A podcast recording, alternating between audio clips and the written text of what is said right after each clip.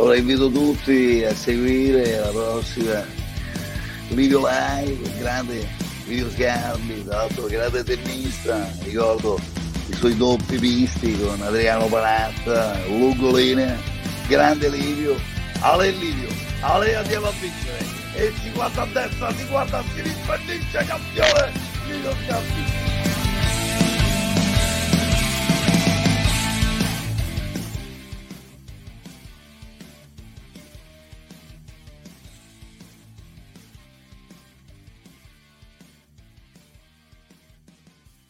Eccoci qua, adesso siamo pronti, siamo in diretta. Allora, buonasera, benvenuti. Siamo al nostro consueto appuntamento del lunedì sera, al video live. Io inizio ridendo perché ogni volta che sento la sigla e sento Nicola Savino con la voce di Aleazzi che mi presenta, io non posso non ridere perché mi fa davvero eh, molto sorridere. Vabbè, a parte eh, questa nota di colore, e questa sera abbiamo una puntata del nostro podcast molto particolare. Prima di cominciare, ovviamente, come sempre, vi invito a fare condividere le video, il video party. Uh, sui vostri canali social per rendere il più virale possibile queste informazioni che vi diamo perché sapete che eh, sono informazioni se vogliamo un po' controtendenza perché non sono perfettamente allineati con quello che normalmente ci viene raccontato nelle, dalle fonti ufficiali di informazione semplicemente per dare anche quella che viene definita in termini anglosassoni una second opinion, cioè una, un, punto diverso, un punto di vista diverso da quello che normalmente viene erogato, viene distribuito. Um, quindi vi invito a condividere in modo tale da poter arrivare il più possibile alle persone e aiutarle come è lo spirito di questo podcast, aiutare le persone a pensare, a rimanere attivi, attenti mentalmente in questo momento che richiede grande attenzione, che richiede, e stasera tra l'altro parleremo in modo particolare di questo, perché non ci vengano um, sottratte così magari abilmente mh, dalle dita, dalle mani delle libertà o dei diritti che sono sacrosanti, costituzionali e che abbiamo conquistato non noi ma i nostri padri, i nostri nonni con grande fatica e grande, sappiamo, sacrificio. Um, quindi vogliamo informarvi, vogliamo darvi un altro punto di vista, un'altra informazione. Sapete che oramai le nostre dirette sono diventate ufficialmente un podcast molto seguito, quindi ci trovate non solo sui canali social Facebook, YouTube, um, Periscope, e ehm, insomma tutti i canali nei quali siamo attivi, ma anche sulle migliori piattaforme di podcast, quindi um, ci trovate su Spotify, sulla Apple Podcast, su Google Podcast e, via dicendo. Questo per dire che se non riuscite per qualche motivo ad ascoltare per intero la diretta di questa sera, potete poi collegarvi in una piattaforma podcast e ascoltarvela con calma in, ogni, in qualsiasi altro momento della giornata dei prossimi giorni. Detto ciò, siamo pronti per cominciare. Abbiamo una serata, oserei dire, scoppiettante.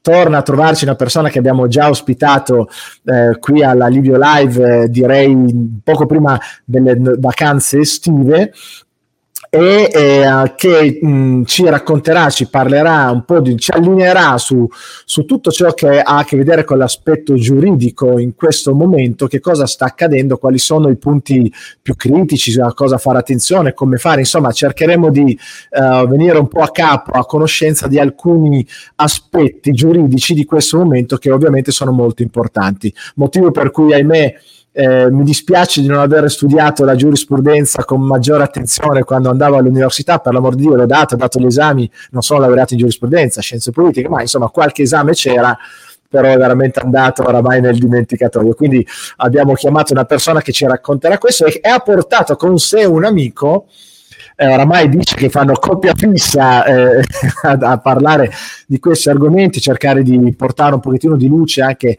a chi come noi magari non è avvezzo e non è un tecnico rispetto a queste cose, rispetto alle informazioni che è bene oggi avere a portata di mente e di cuore e di mani per sapersi destreggiare in questo momento. Quindi eh, invito sul nostro parco eh, virtuale della Lidio Live eh, l'avvocato Nino Filippo Morigia, che abbiamo appunto già avuto ospite, e il dottor Fabio Milani. Eccomi qua, ciao Nino, ciao Fabio. Buonasera a tutti. Ciao Livio. Eccoci qua, allora vi ho, presentato come oramai una coppia fissa perché evidentemente vi ritrovate più volte insieme, a parte che fate entrambi parte eh, del consiglio direttivo, poi tu Nino ne sei anche, credo, il fondatore e presidente del eh, Comicost, quindi del Comitato per la Libertà eh, Costituzionali, corretto? Dico bene?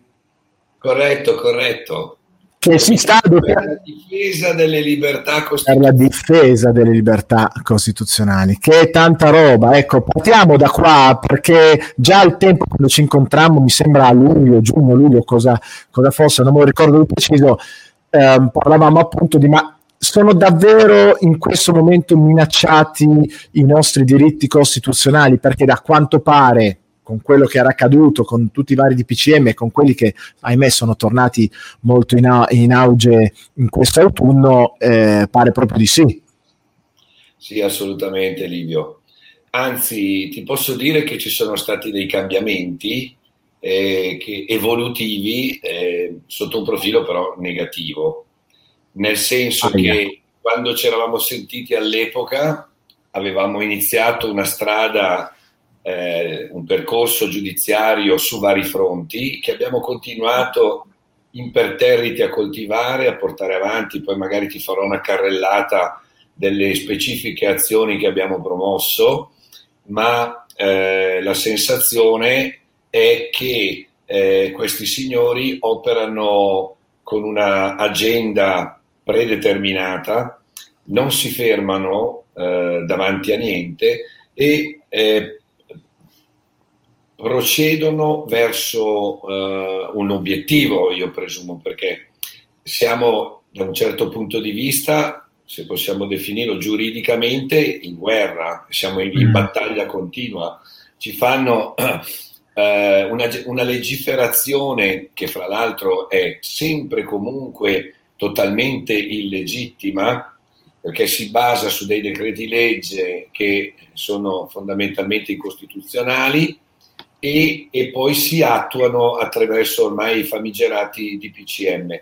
Sai cosa ho notato eh, di preoccupante da questo punto di vista? L'atteggiamento di assuefazione delle persone verso questi eh, soprusi che gradualmente aumentano e eh, le persone si abituano.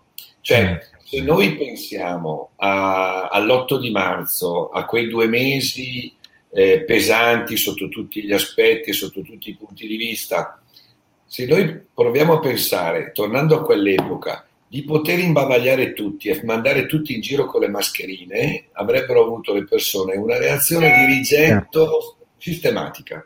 Certo. Invece, piano piano, con il meccanismo che noi conosciamo bene, cosiddetto della rana bollita, e noi riusciamo a mantenerci sani di mente, perché qui si tratta di questo, secondo me, perché abbiamo defenestrato la televisione, il mainstream e le notizie martellanti e di manipolazione mentale che sono in atto ormai da otto mesi e continuiamo a comunicare tra di noi osservando la realtà andiamo a vedere mm. gli ospedali che sono vuoti, abbiamo raccolto 130 video che, eh, che eh, testimoniano questo e eh, li useremo a tempo debito quando, quando, saremo nel pieno della pandemia, perché questo, c'è questo ritorno programmato e quello che ci chiediamo è come la gente possa credere a queste fandonie,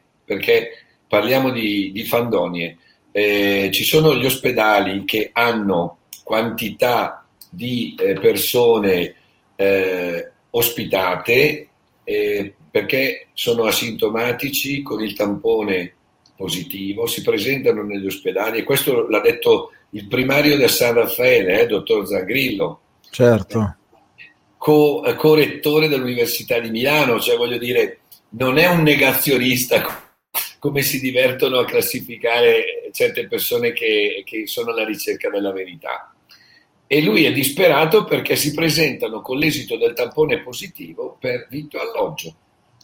Le, le, terapie intensive sono occupate come tutti gli anni da, da chi ne ha bisogno e, e, e, poi soprattutto l'aspetto più drammatico è il fatto che hanno sospeso completamente una serie di interventi, interventi chirurgici, interventi oncologici e quant'altro. Chiedo scusa, però questa è materia del mio amico dottorino.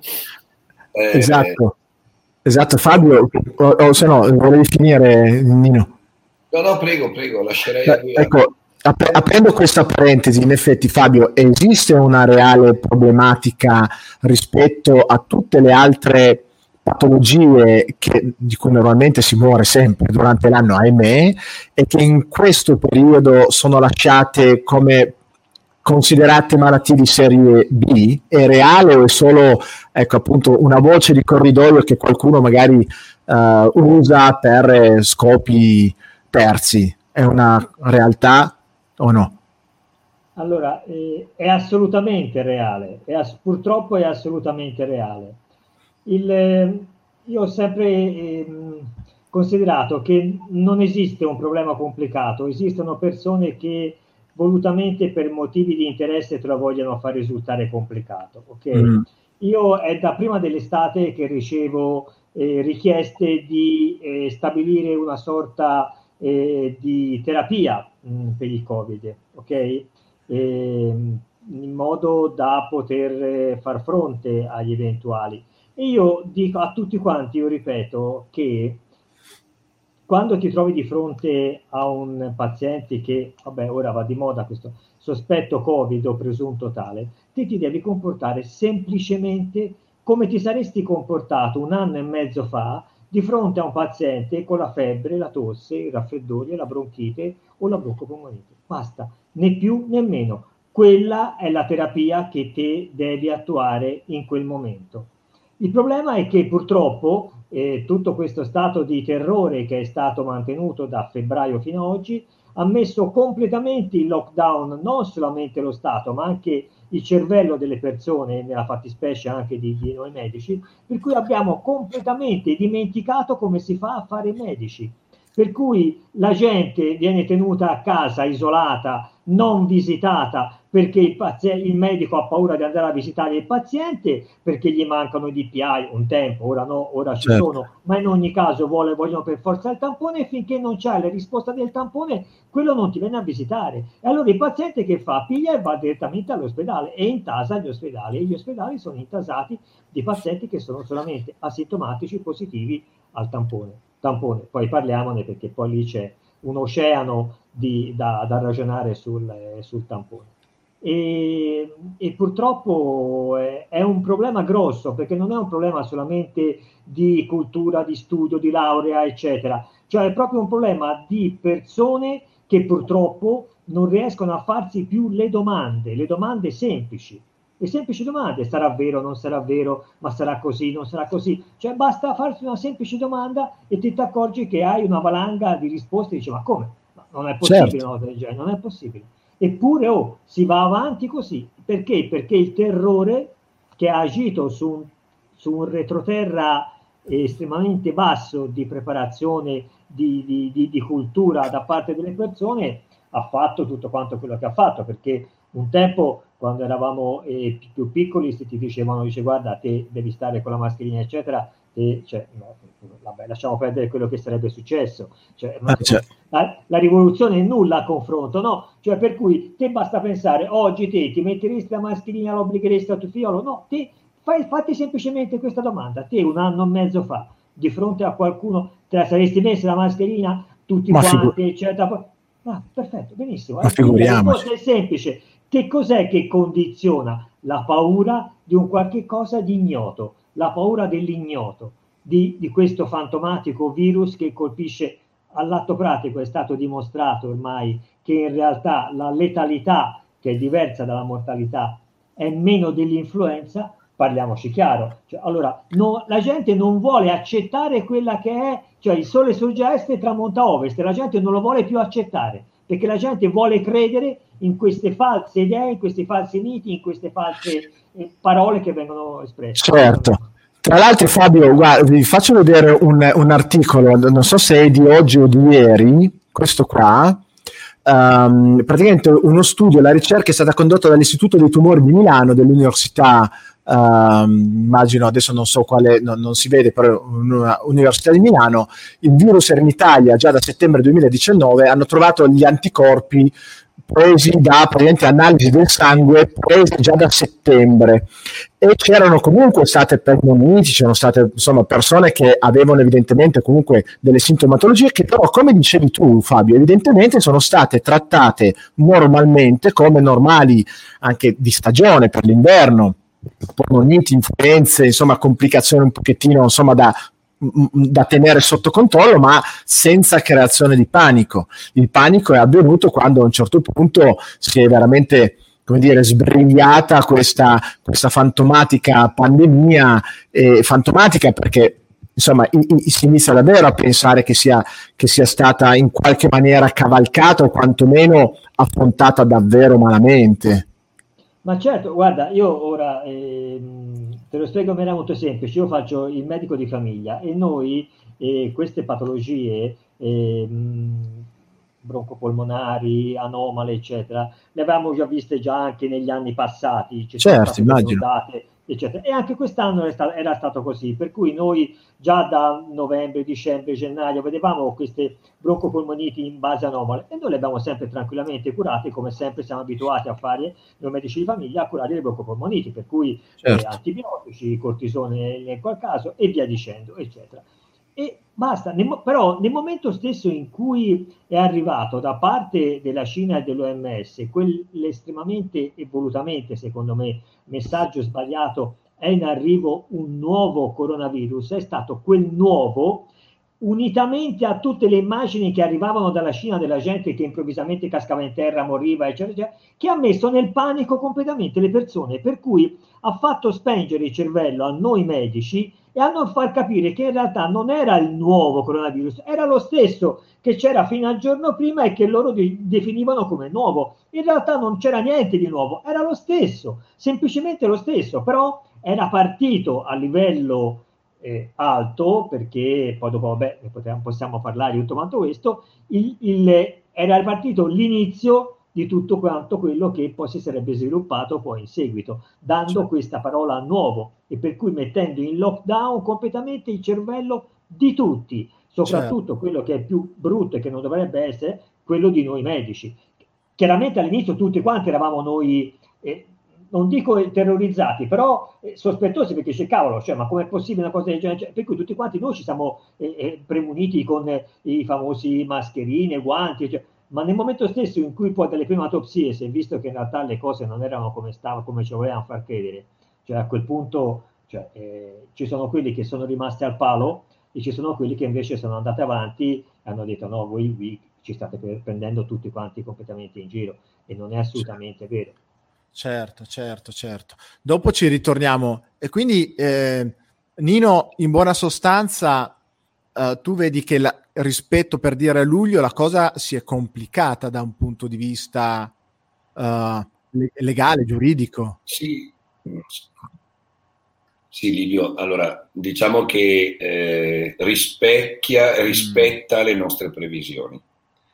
Eh, I dati che noi avevamo a, già da aprile-maggio riguardo al progetto, perché la confusione che si fa è Covid-19 eh, dagli approfondimenti che si possono fare da documentazione ufficiale ed anche dalla, dalle simulazioni che hanno fatto nel 2017, Covid-19 è un progetto, non è un virus. Il virus, semmai, è il COV-SARS-2 e la storia del COV, eh, meglio del SARS, parte dal 2002, dal, dal SARS-1, con 6-7 eh, grosse eh, ipotetiche grandissime epidemie che poi in realtà o pandemie che poi in realtà si sono tradotte con la solita problematica stagionale hanno fatto comprare vaccini in quantità industriali negli anni scorsi con la viaria, con, con la, la, suina, eccetera, eccetera.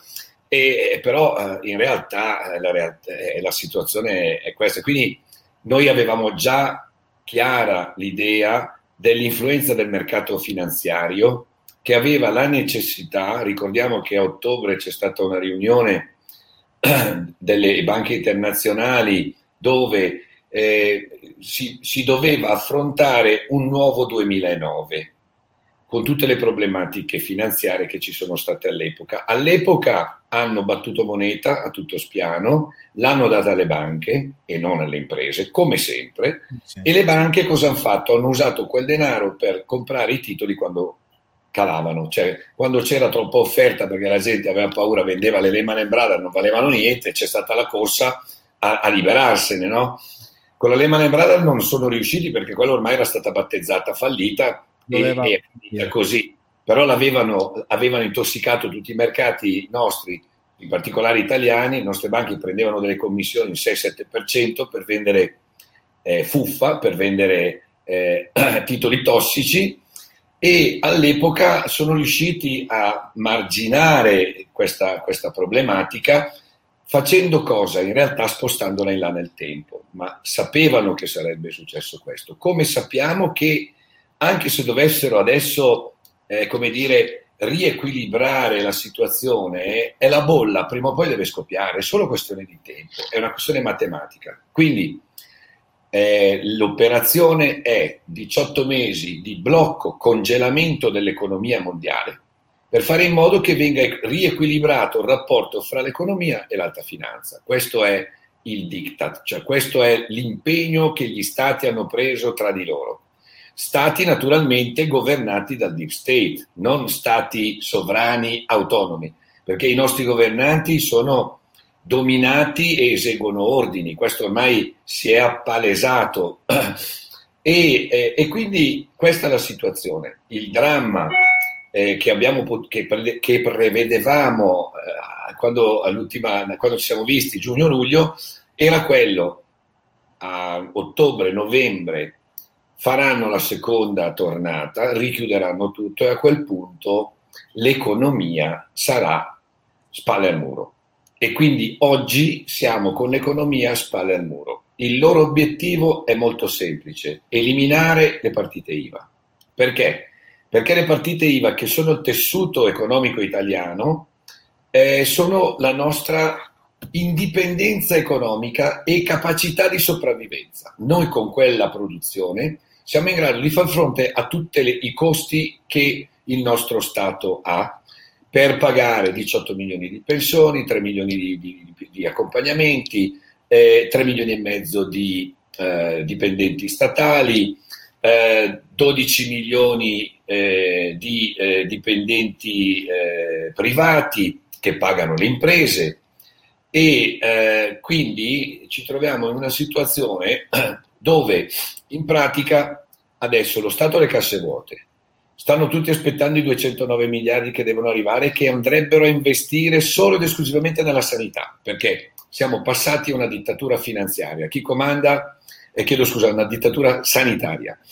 Stiamo vedendo delle proposte di legge che sono raccapriccianti e in Europa le vediamo perché noi ci lamentiamo in Italia, abbiamo zone rosse, verdi, gialle e, e arancioni. Verdi no, ma diciamo... se ne sono guardati bene, se ne sono guardati bene. Però sta di fatto che se guardiamo i paesi europei, dove c'è il controllo del deep state, Germania, dove stamattina promuovevano una legge, non so se l'hanno approvata, stiamo aspettando eh, le notizie, che sospende per tabulas tutti i diritti costituzionalmente garantiti. Quindi eh, andiamo a livello di DDR, andiamo a livello di Germania dell'Est eh, di 30 anni fa, 40 anni fa. Eh, questa, questa, è una cosa terribile. Beh, in Polonia eh, hanno, hanno, delle leggi che sono allucinanti. In Israele, se giri senza mascherina, ti prendono e ti piccano a sangue. In Australia avete visto i video. Eh, in eh, Francia c'è il lockdown da due venerdì fa, quindi ormai siamo ai, non so se 13 o 14 giorni. Spagna è in lockdown da mo', Canada, eh, ho, una, ho, una, ho, una, riunione io domani sera con i tedeschi e con i canadesi eh, per vedere che cosa si può fare a livello internazionale di concerto, perché noi attuiamo in pratica una vera e propria resistenza. Reagiamo colpo su colpo alla legislazione compulsiva che il governo fa.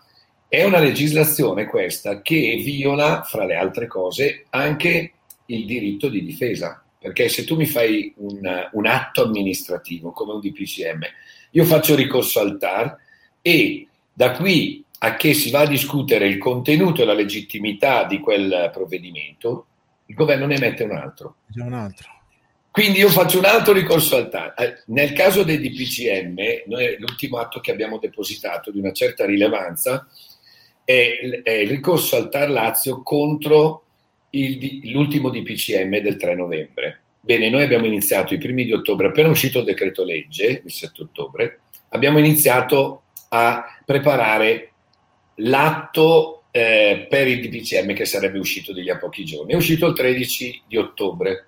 13 di ottobre ne, ne sono succeduti altre due, intorno al 20-24, e il 3 novembre Ale, il quarto, che ha eliminato i primi tre, e noi quindi continuavamo a modificare gli atti per aspettare un momento di pausa, permetterci di eh, depositare l'atto e poter quindi fissare un'udienza e portare avanti le nostre, le nostre doglianze.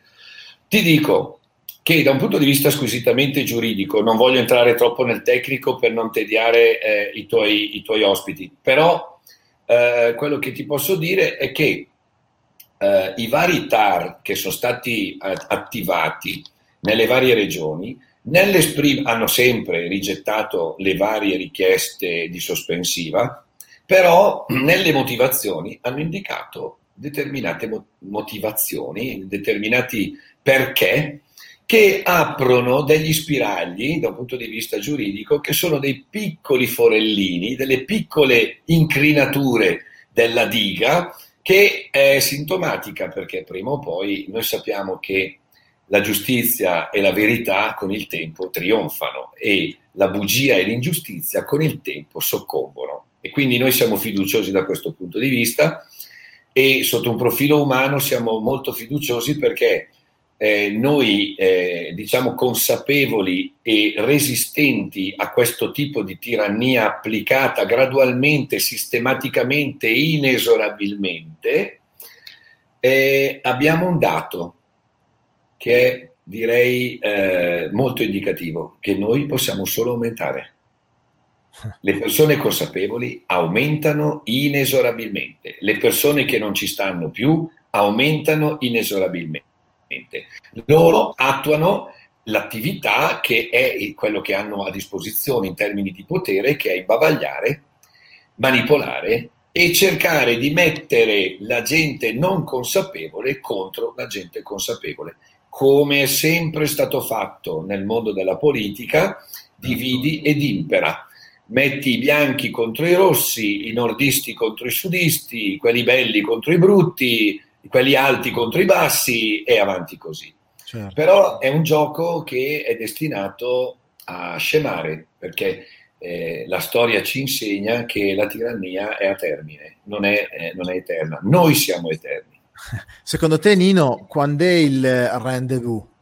Cioè, c'è, un, c'è un, un momento, cioè, c'è uno scontro finale, c'è un momento in cui questa cosa è da agenda um, mh, mh, programmata per arrivare al suo momento, al suo gran, gran finale, come i fuochi d'artificio, pampa, che ti accorgi, ok, questo è il gran finale, dopodiché la cosa evidentemente deve finire. Ma guarda, le cose repentine normalmente avvengono o con una liberazione pianificata, come possiamo ipotizzarla eh, con eh, il responso delle elezioni americane, perché il gioco è ancora tutto da scoprire. È una partita a scacchi che dura da quattro anni, da quando Trump ha preso il potere, è stato nominato presidente degli Stati Uniti. È partito subito con un'azione che era quella, de, era la desideranda di coloro che l'hanno messo lì a fare il presidente, perché eh, i nostri nemici non si illudano che eh, il presidente sia solo, il presidente è sorretto da famiglie potenti, eh, da un altro deep state più buono, se vogliamo dire, però nel mondo della politica, nel mondo del potere, voglio dire, perché hanno scelto eh, un un, un uomo che non aveva un passato politico, perché non era ricattabile nei giochetti, perché anche il Partito Repubblicano non è che fosse mai stato un partito di verginelle, eh, intendiamoci. Quindi stiamo parlando del lupo contro il cane rabbioso, non stiamo parlando del... Ok, almeno questo è il mio personalissimo punto di vista, eh, Livio, non, certo. non è sicuramente scienza infusa, è il risultato di un'osservazione di anni e anni eh, di, di, di, studi e di approfondimenti. Ecco, Quindi, da, scusami, da persona abbastanza avulsa, lontana, mettiamola così, dai giochi, dalla politica. Io faccio l'imprenditore, faccio il coach, mi occupo di queste cose qua e per scelta non mi sono mai avvicinato, però devo dire a sensazione che mai come in questi quattro anni io ho sentito disprezzare un presidente come è successo con Trump. E il che mi fa dire, oh, questo qua è veramente un coglione patentato, oppure mi chiedo, ma come mai c'è tutto questo accanimento con questa persona qua? Perché o è un coglione, oppure stanno cercando ovviamente di diffamarlo in tutti i modi e di, e di, di buttarlo certo. giù. Allora mi chiedo perché c'è, c'è tanto certo. interesse per un, per un insomma, per un, per un, imprenditore che fa il presidente degli, degli, Stati Uniti, ma comunque sia, appunto, è fuori dal mondo della politica. Perché? Allora, tre cose velocemente devo dire. Primo, 50 euro, perché sei stato il primo a dire una parolaccia, quindi facciamo 25 euro. Io, Fabio, Fabio, guarda come se la ride lui. Era lui l'indiziato numero uno. Era lui l'indiziato numero uno. Vabbè, ho, ho sdaganato io, adesso giù che tanto l'orario lo permette. Primo, eh, secondo, eh, ti devo poi rispondere al rendezvous perché è una domanda importantissima dal mio punto di vista che serve anche per chi ci ascolta. Sì, certo. Ci faccia delle ragioni. Eh, torno al, al, discorso del Presidente degli Stati Uniti e torno a, a, alla tua osservazione che secondo me eh, è, è emblematica. Perché? Perché eh, se tu consideri che il mainstream è pilotato completamente da dei poteri, possiamo anche dire chi sono, da dove vengono, eccetera, eccetera, lo sappiamo, non so se devo ripetermi, ma eh, eh, sono cose ormai abbastanza scontate. E eh, quindi in pratica, se il, eh, io ho fatto un periodo a dovermi sorbire le, le trasmissioni eh, delle varie reti nazionali per studiare la metodologia che usano. E devo dire che mi sono trovato certe volte in difficoltà perché dico, caspita, ma questi qui forse hanno ragione. Perché ti lavano il cervello, martellamento veramente tosto. Io, io non, non, mi, non, me la prendo io con le persone che non capiscono, perché sono, sono sottoposte a un trattamento veramente diabolico, tremendo, pesantissimo.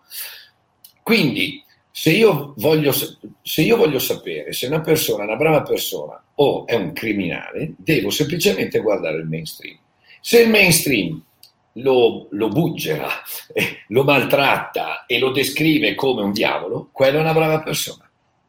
Se invece è santificato, è, eh, come dire, eh, ne parlano bene, quello è uno di loro. Semplice. E poi, scusa, io non voglio entrare in termini o discorsi razziali, ma se tu guardi questi signori che occupano questi posti, che sono tutti d'accordo tra di loro nel mentire, sono eh, comunque ebrei. E questo è un dato di fatto. Cioè, celatamente si sta eh, propagando un sionismo che, eh, che è dettato da Israele se tu vedi come, come, come, è messa Israele, che ha una dittatura, perché Netanyahu è un dittatore, e ha questa influenza, cioè loro stanno prendendo il potere che ritengono di avere sempre avuto, perché qui dobbiamo partire, boh, dobbiamo entrare in una storia che parte da, da Bonifacio VIII, da, eh, da, da, tutta una serie, dalle, dalle, dalle bolle, dalle encicliche dei papi, cioè dalle famiglie reali, è tutto quello che viene definito complottismo, che in realtà è storia che viene malcelata perché loro stessi scrivono le verità e poi raccontano le bugie, quindi la confusione la fa da regina. Per cui eh, il discorso del Presidente degli Stati Uniti eh, l'hanno dipinto come un deficiente, come uno stupido, come un inetto, come un incapace in realtà è l'unico presidente degli Stati Uniti da, da, da, non so quanti mandati che non ha una guerra in corso.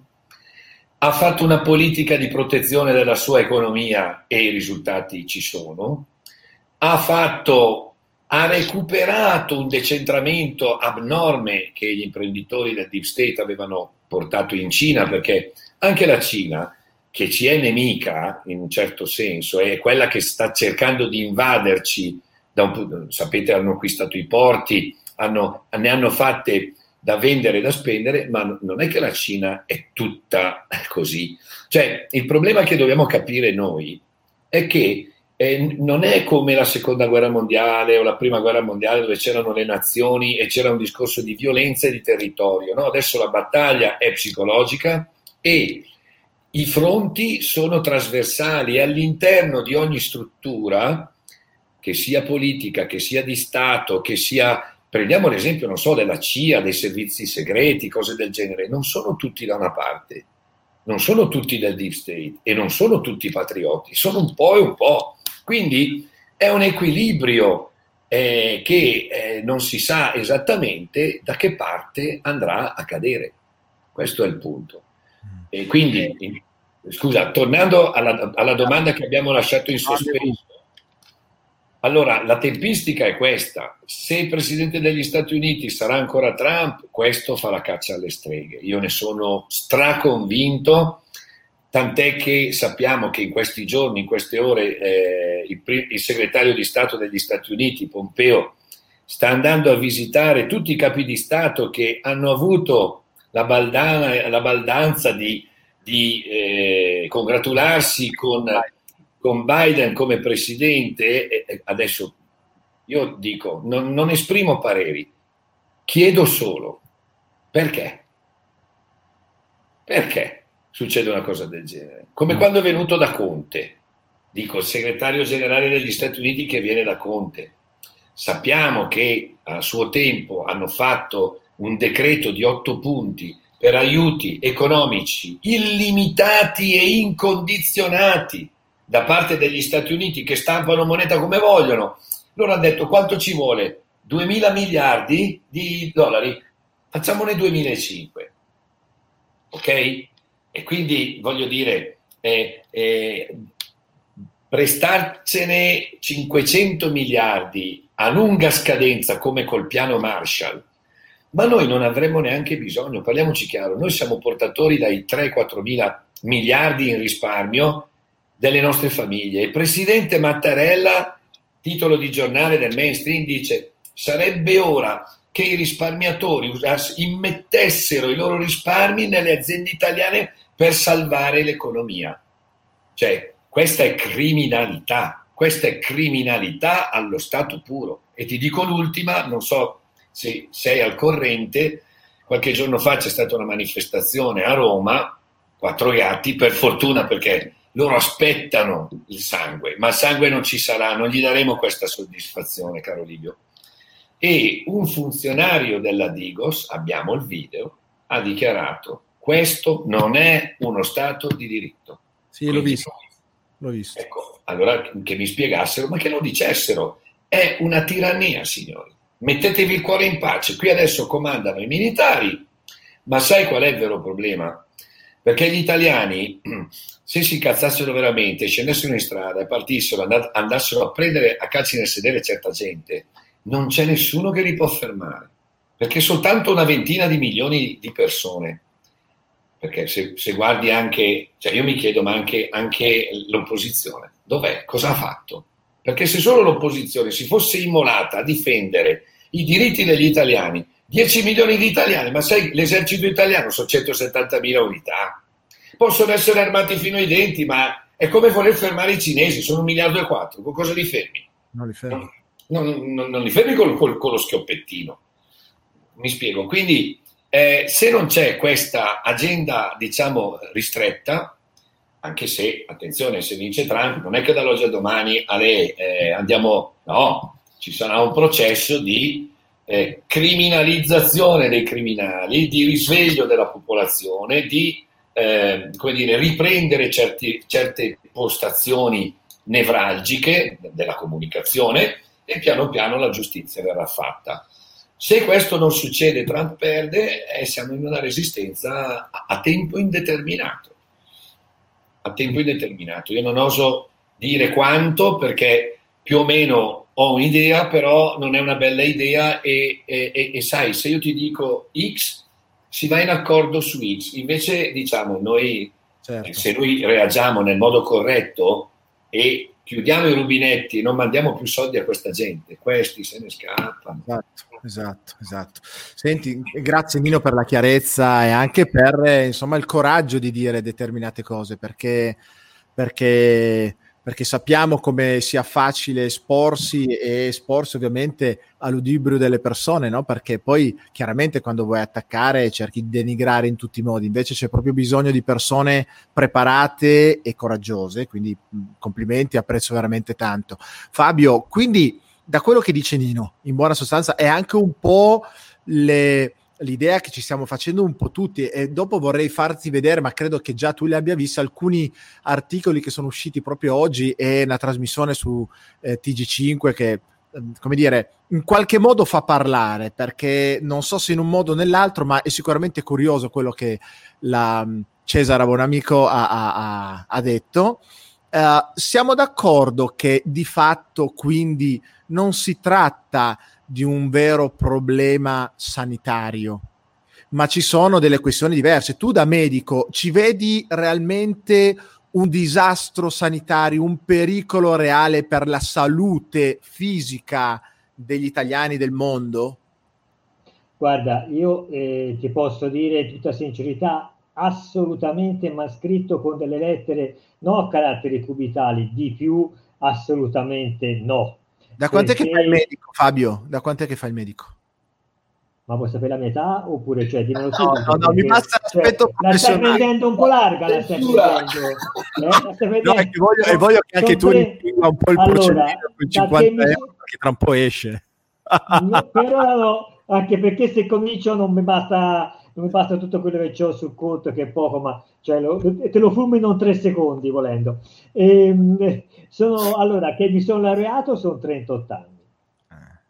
Sì che diciamo che non è da, dall'altro giorno che, che, mastico di medicina. Mm, mm, e, mm. per cui diciamo che io ti dico, ora al di là di tutto quanto, io sinceramente da quando ho cominciato a capire esattamente, cominciare a capire le cose come, funz- come stavano, cioè mh, da... Mh, guarda, voglio essere largo, da metà maggio, come mi vedi vestito ora, io sono in ambulatorio ok? Poi è chiaro che di fronte a pazienti che invece ancora sono impauriti, eccetera, e vogliono che io mi metta la mascherina, eccetera, me la metto, non c'è nessun problema, figuriamoci tanto. Cioè, però se loro si vogliono intossicare affari loro, non, posso non, non possiamo pensare di essere i salvatori del mondo e di portare le nostre certo. idee a prescindere, dice noi, noi siamo i portatori della verità, un tubo, cioè della serie. E io mh, sono estremamente liberale e liberista, nel senso ognuno ha diritto di pensarla come gli pare, però io quello che ho sempre sostenuto fin dai primissimi tempi è che bisogna che la gente impari a farsi le domande, a chiedersi il perché, per come delle cose. Non devi dare retta a Tizio, Caio, Semproni, eccetera. Ti ascolta, però fai le tue ricerche, fai i tuoi studi, studia, fatti le tue domande, datti le tue risposte. Dopodiché, poi nel momento stesso in cui vuoi qualche delucidazione in più, se me la vuoi chiedere, me la chiedi e io sono disposto a dartela. È tutto lì. Ma c'è, cioè, cioè, è assurdo tutto quanto quello che, che, che, sta succedendo perché non c'è nessun motivo di preoccupazione. Il problema è che ormai la gente non ragiona più. Non gli, gli, puoi dire qualunque cosa, ti vengono sempre a fare il solito discorso, dice, eh, ma tutti quanti questi morti Oh, allora se ne coccio, cavolo, cioè è una vita che ti sto dicendo che le autopsie se le facevano fin da subito, si risparmiava 35.000 morti, che tutti quanti morti, anche se sono morti affogati, l'hanno messi come morti di Covid, oltretutto poi gli hanno fatto il tampone anche alla barca e scommetto che anche quella era positiva di Covid, cioè, ma più di questo che cosa vuoi?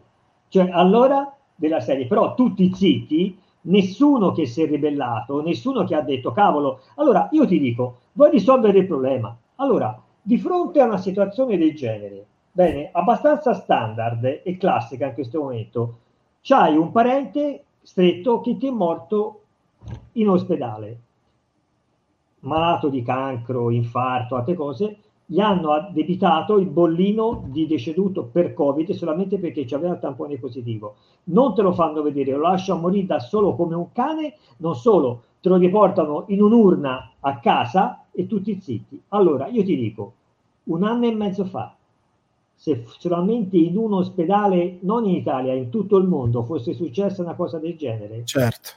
cioè la rivoluzione è il minimo, la, il minimo, perché se vi ricordate, un tempo solamente perché te a pronto soccorso visitavi un paziente dopo due ore invece che dopo 20 minuti. Sì, cioè, sì, spaccavano il pronto soccorso. Sì, e ora questi, questi, fenomeni dove sono? Dove sono questi fenomeni ora? Eh? No, no, venite fuori. Dove sono questi fenomeni ora? Eh?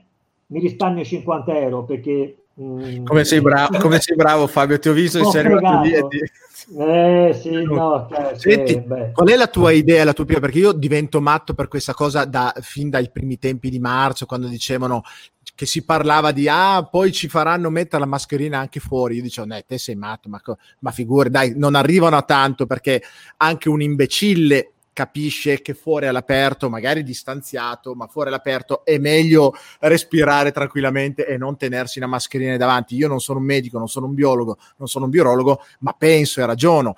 La natura ci ha fatto per respirare l'aria aperta e non per tenere una maschera davanti, quindi è ovvio che non ce lo faranno fare. Beh, bene, ce l'hanno fatto fare e come? Adesso sembra che eh, appunto ci sia l'obbligo di indossare la mascherina nel momento in cui metti il piede fuori da casa, anche se in realtà sei solo. Da medico sento l'ennesima opinione eh, professionale, quindi tecnica da medico, sull'idea di indossare all'aperto la mascherina.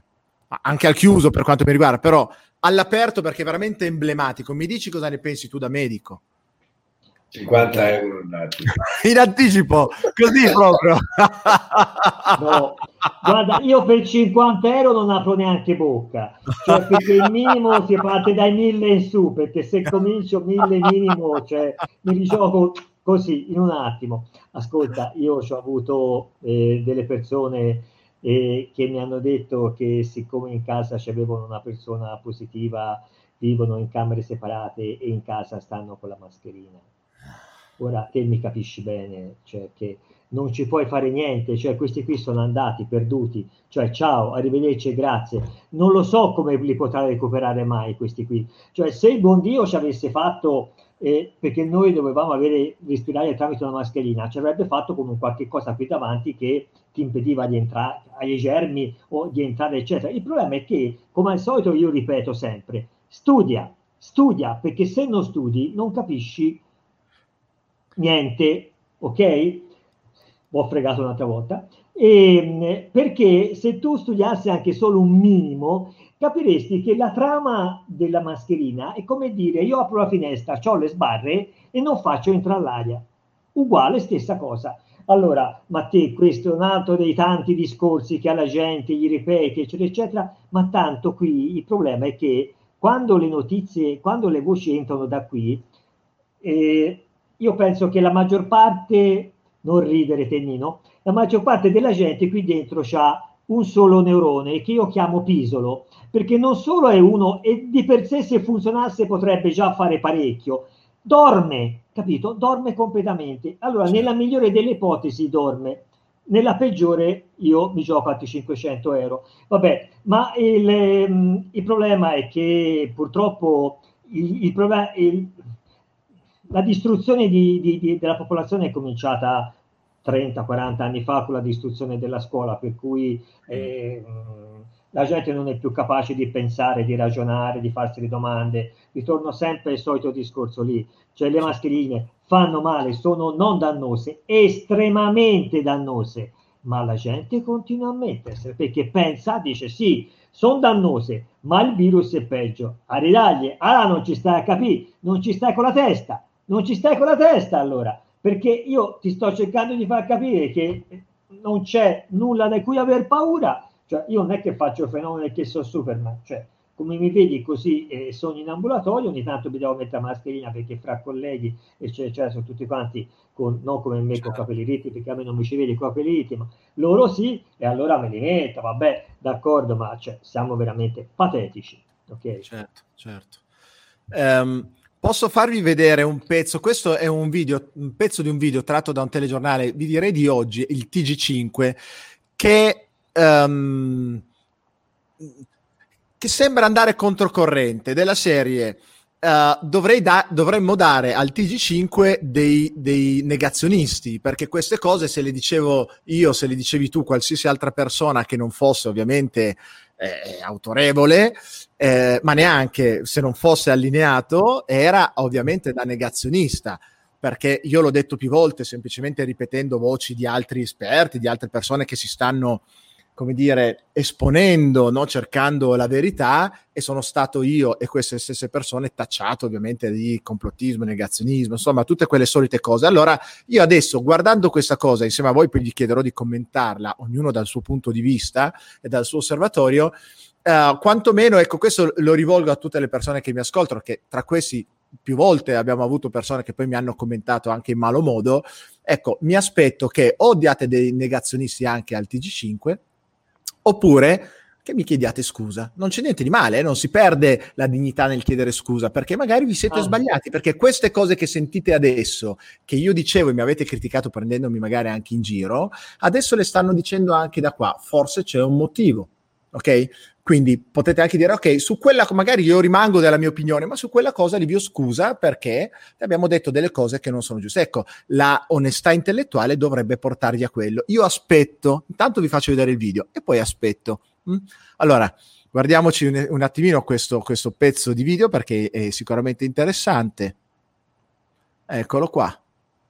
E questo è il video, dovremmo sentire.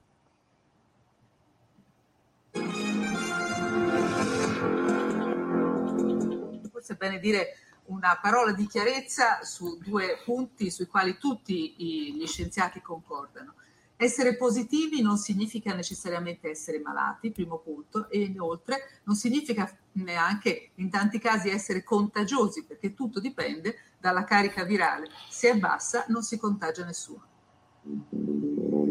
Ecco fatto. Questo è il TG5 e io dico, o sono diventati dei negazionisti anche loro, oppure mm, cioè, non, non, possono più nemmeno loro giornalisti, quelli che in qualche modo sentono di voler comunque avere una forma di indipendenza, Oppure c'è qualcos'altro che mi sfugge, magari un po' più di sottile, e questo lo chiedo a voi, Nino, lo chiedo a te dal punto che tu sei un avvocato, gli avvocati si sa che sono delle, delle brutte rogne che pensano sempre al peggio e quindi si parano il culo, ho detto culo, cazzo, ho detto, certo. cazzo, ho detto culo, dai, dai, dai, eh, ciao, via, dai, sì, io, conto, io conto i soldi, guarda, io conto i soldi.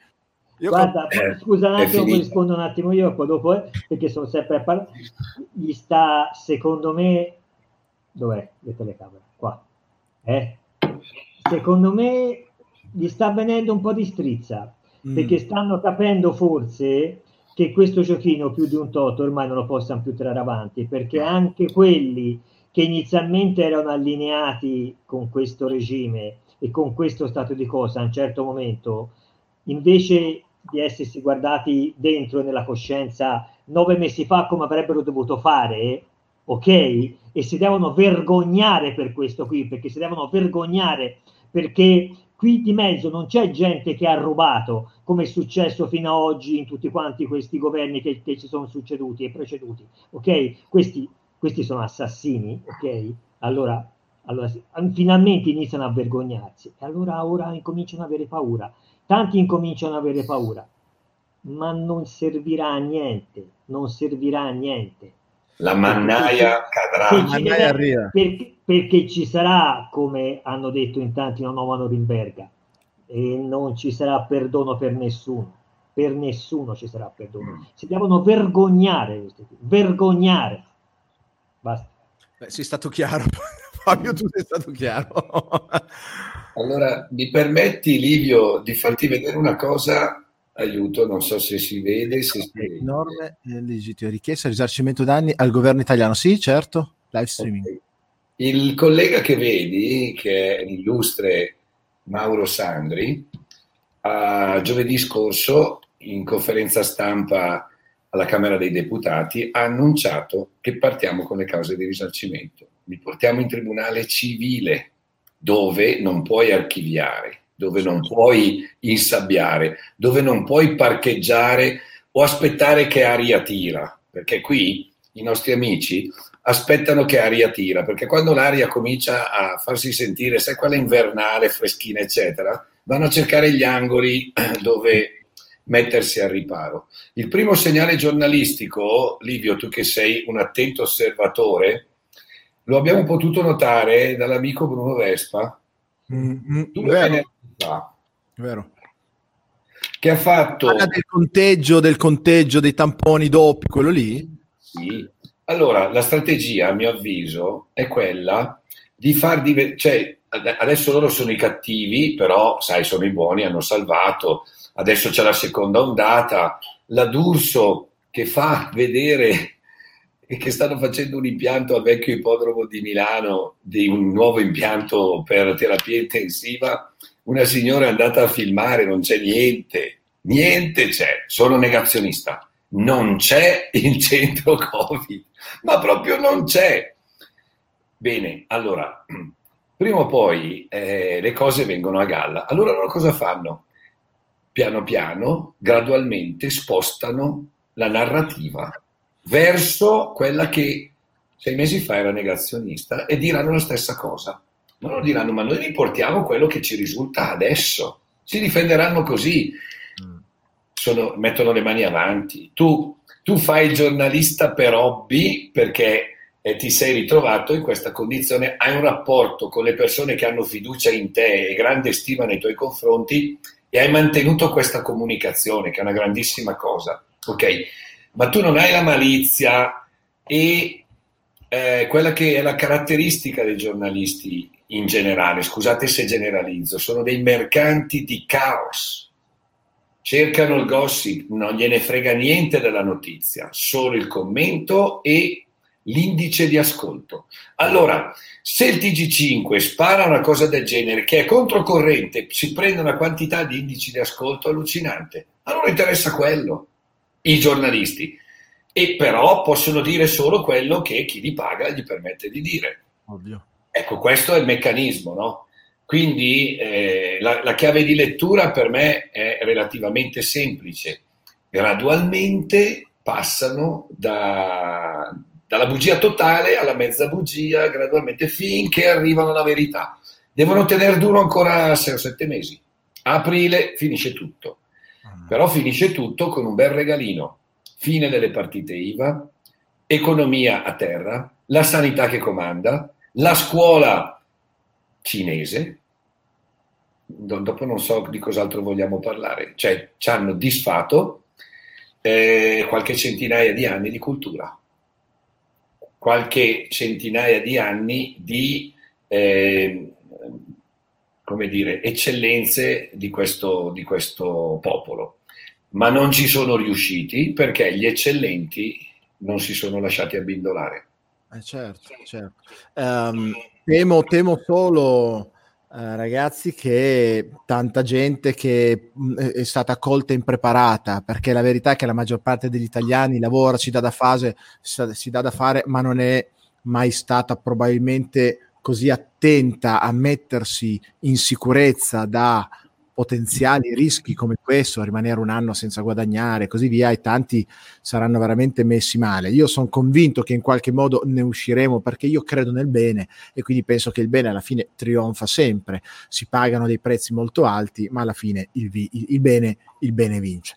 Mi chiedo e ci chiedono delle persone, mi chiedono di chiedervi, e quindi io riporto sia da un punto di vista medico, quindi per la salute, che da un punto di vista giuridico, quindi per le proprie libertà costituzionali, cosa possiamo fare noi normali cittadini? C'è qualcosa che noi possiamo fare per supportare, per, a parte ad esempio per quanto mi riguarda, io sono un comunicatore, faccio corsi, incontro migliaia di persone ogni anno e quindi cerco di diffondere queste cose. Chiedo di nuovo a tutti, condividete questa diretta, non è solo una questione di ah, il video che va credete che questa cosa qua a me in termini di business sta solo che generando un gran casino perché ho diviso le persone, le persone che venivano a fare i miei corsi adesso tante non vengono più perché dicono che io sono impazzito tutto di colpo, però dico chi se ne frega, non lo faccio per quello, però lo faccio perché percepisco che c'è una posta in gioco molto più grande anche del mio personale business e, e che, che, tanto comunque sia sul, sul, lungo vi è appoggiato perché il mio business si basa su una società che comunque vive in una democrazia e non in una dittatura e non allo stremo, ok? Quindi è chiaro che sul lungo termine comunque è importante, però lo faccio per un discorso di divulgazione e svegliare le persone. La domanda è, allora, a Nino da un punto di vista appunto sociale eh, o politico o eh, come dire da cittadini, cosa possiamo fare? E a Fabio come persone, per rimanere in salute, mi devo preoccupare, c'è qualcosa che posso fare, semplicemente continuare la mia vita tranquillo, perché magari tra chi ci ascolta o ci ascolterà poi in differita, c'è qualcuno che quando senti la 1, la 2, la 3, la 4, a un certo punto dice ma non è che magari sia proprio così vero e che quindi devo fare attenzione e mettere la mascherina? Quindi la stessa domanda su due fronti diversi. Nino? Parto io, grazie. Allora, voglio rispondere a Federica Rossi. Ho letto sì. la domanda. Sì. Eh, eh, dunque, il punto è, noi come Comicost, come Comitato per le Libertà Costituzionali, oltre a fare battaglie legali e a dare assistenza periodo scuola pazzesco, cioè veramente è stato una cavalcata e stiamo ancora lottando e, e, in un certo senso su certi fronti stiamo anche perdendo terreno, ma non demordiamo.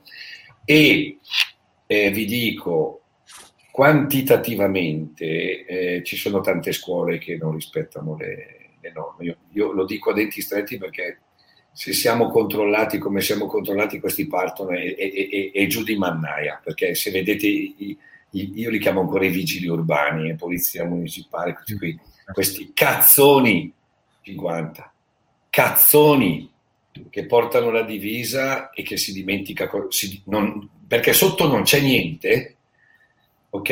Ecco, eh, finiscono che vanno anche a rompere le scatole a quegli insegnanti di buon senso che gli lasciano tenere giù la mascherina, che dicono ma che cacchio stiamo facendo, ma cosa cavolo stiamo facendo, ok? Perché il corpo insegnante è un corpo che eh, dipende dal, dallo Stato, eh, prendono lo stipendio, eh, applicano pedissequamente le direttive che arrivano dal Ministero, non guardano, non criticano, hanno paura, eccetera, eccetera. Allora, mi sono perso la domanda. Allora, sì, no, no, mi ricordo. Vai, no, Lo, faccio apposta, lo faccio apposta perché poi perché hai preso le goccine? Perché mi dà le goccine Meraviglioso. Se le dimentica sempre, se le dimentica sempre, glielo dico, eh, digliela, digliela, digliela. Le goccine, me le devi è duro, è duro, è duro, è duro. Eh, siamo una coppia, eh, eh, eh, vogliamo fare coppia perché ci dicono la strana coppia, attenti a quei due.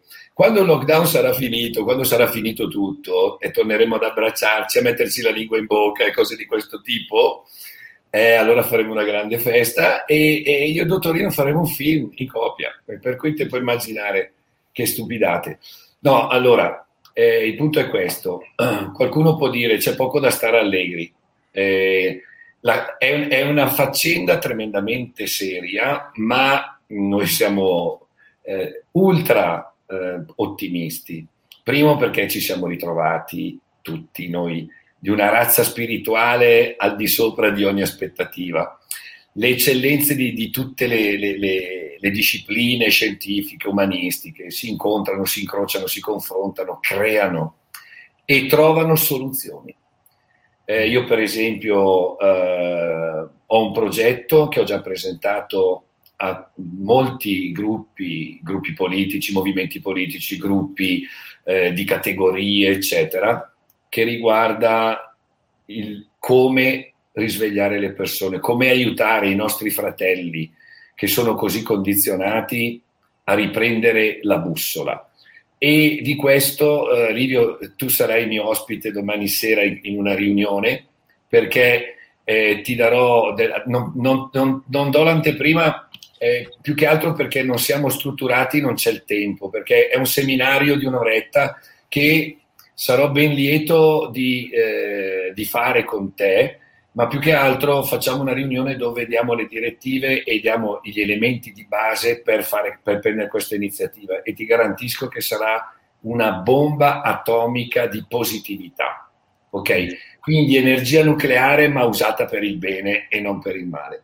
Bene. E quello che ti posso dire stasera, altra campagna che stiamo portando avanti di aiuto alle partite IVA, agli esercenti e quant'altro soprattutto in relazione al pagamento delle tasse.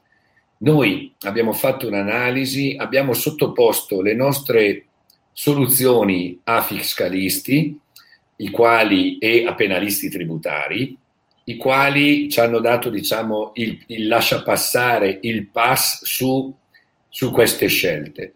Allora, quello che voglio dire ai nostri amici, ai tuoi fedeli, eh, è questo. Quando dovete pagare e non avete i soldi e se ne avete fate in modo che non ce ne siano, metteteli a riparo, portate il vostro F24 in banca, lo, fate, lo mettete in pagamento e chiedo scusa. Ciao. Scusate eh, perché quando, quando, fai la diretta in casa puoi anche fare di questo. Eh, eh, metti in pagamento l'F24 con l'importo esatto di quello che è previsto, eh, che il tuo commercialista ti ha compilato e che dovresti pagare.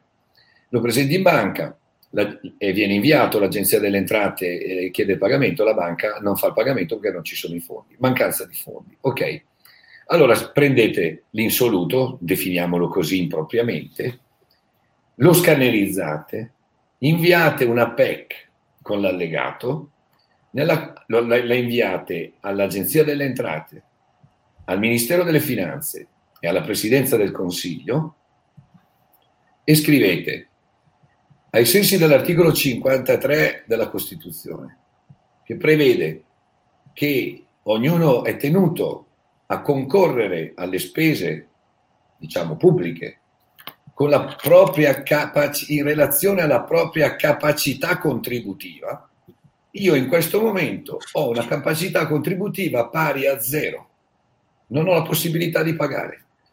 Uno. Due, mi trovo in uno stato di necessità causato dal Covid-19.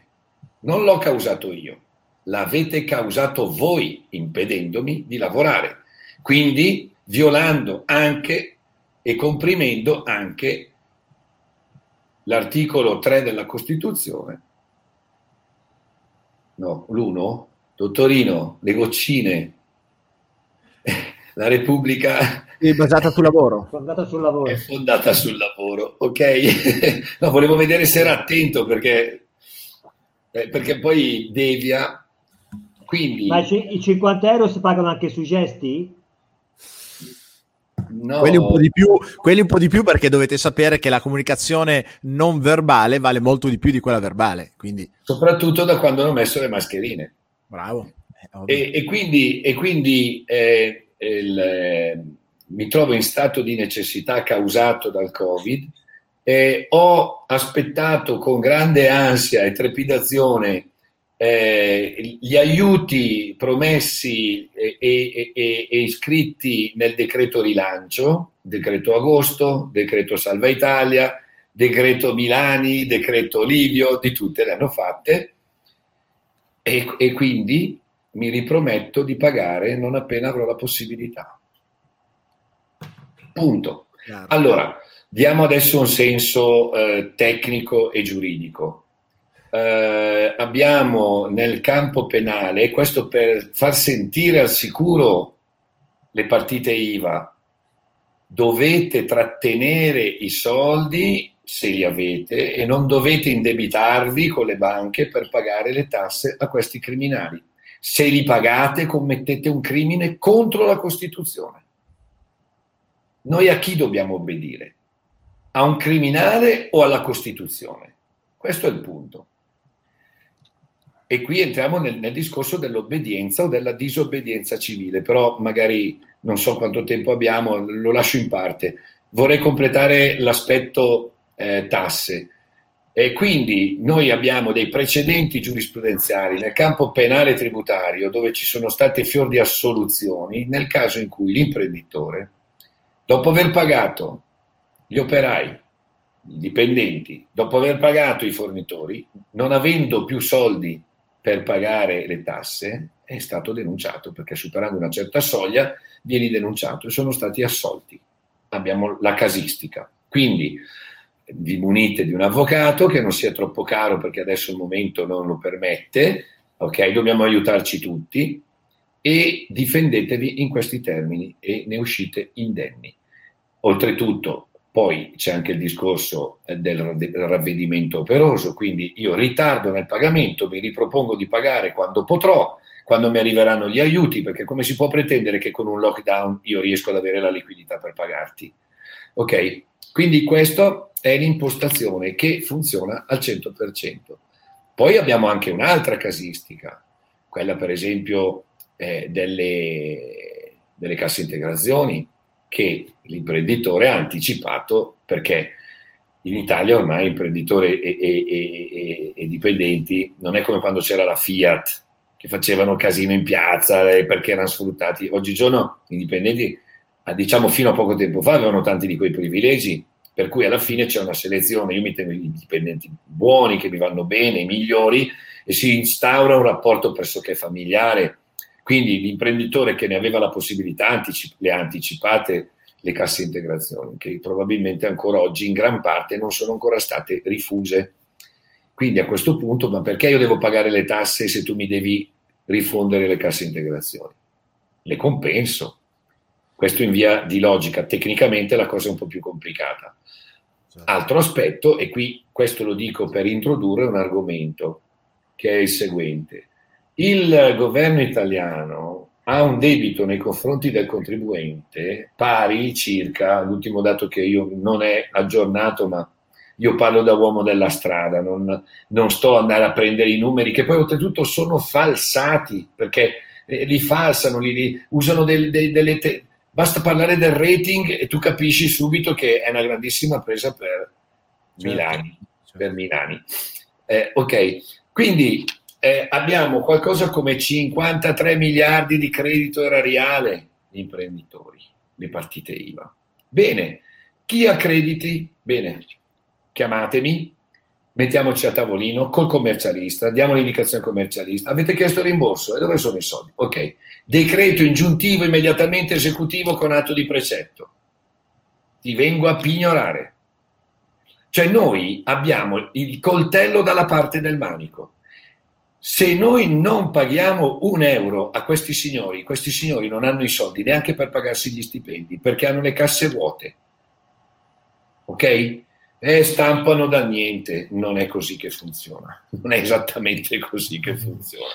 Ok? Quindi coraggio, determinazione e reazione.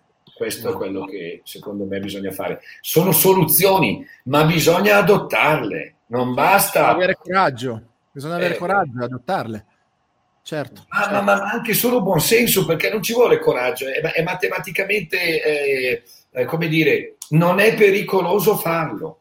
Si, siamo, per... d'accordo, siamo d'accordo che ovviamente loro marciano sull'ignoranza delle persone, le persone non lo sanno, temono, hanno paura, sono comunque timorose di tutto l'ambito fiscale, economico, le banche, gli avvocati e quindi chiaramente ci, ci, ci marciano sopra. Ecco, hai, hai omesso un, una cosa, mm. i commercialisti. Mm. È, una, è, è una cosa nevralgica quella dei commercialisti, perché stanno fermi impalati, perché hanno il fucile puntato con la croce qui.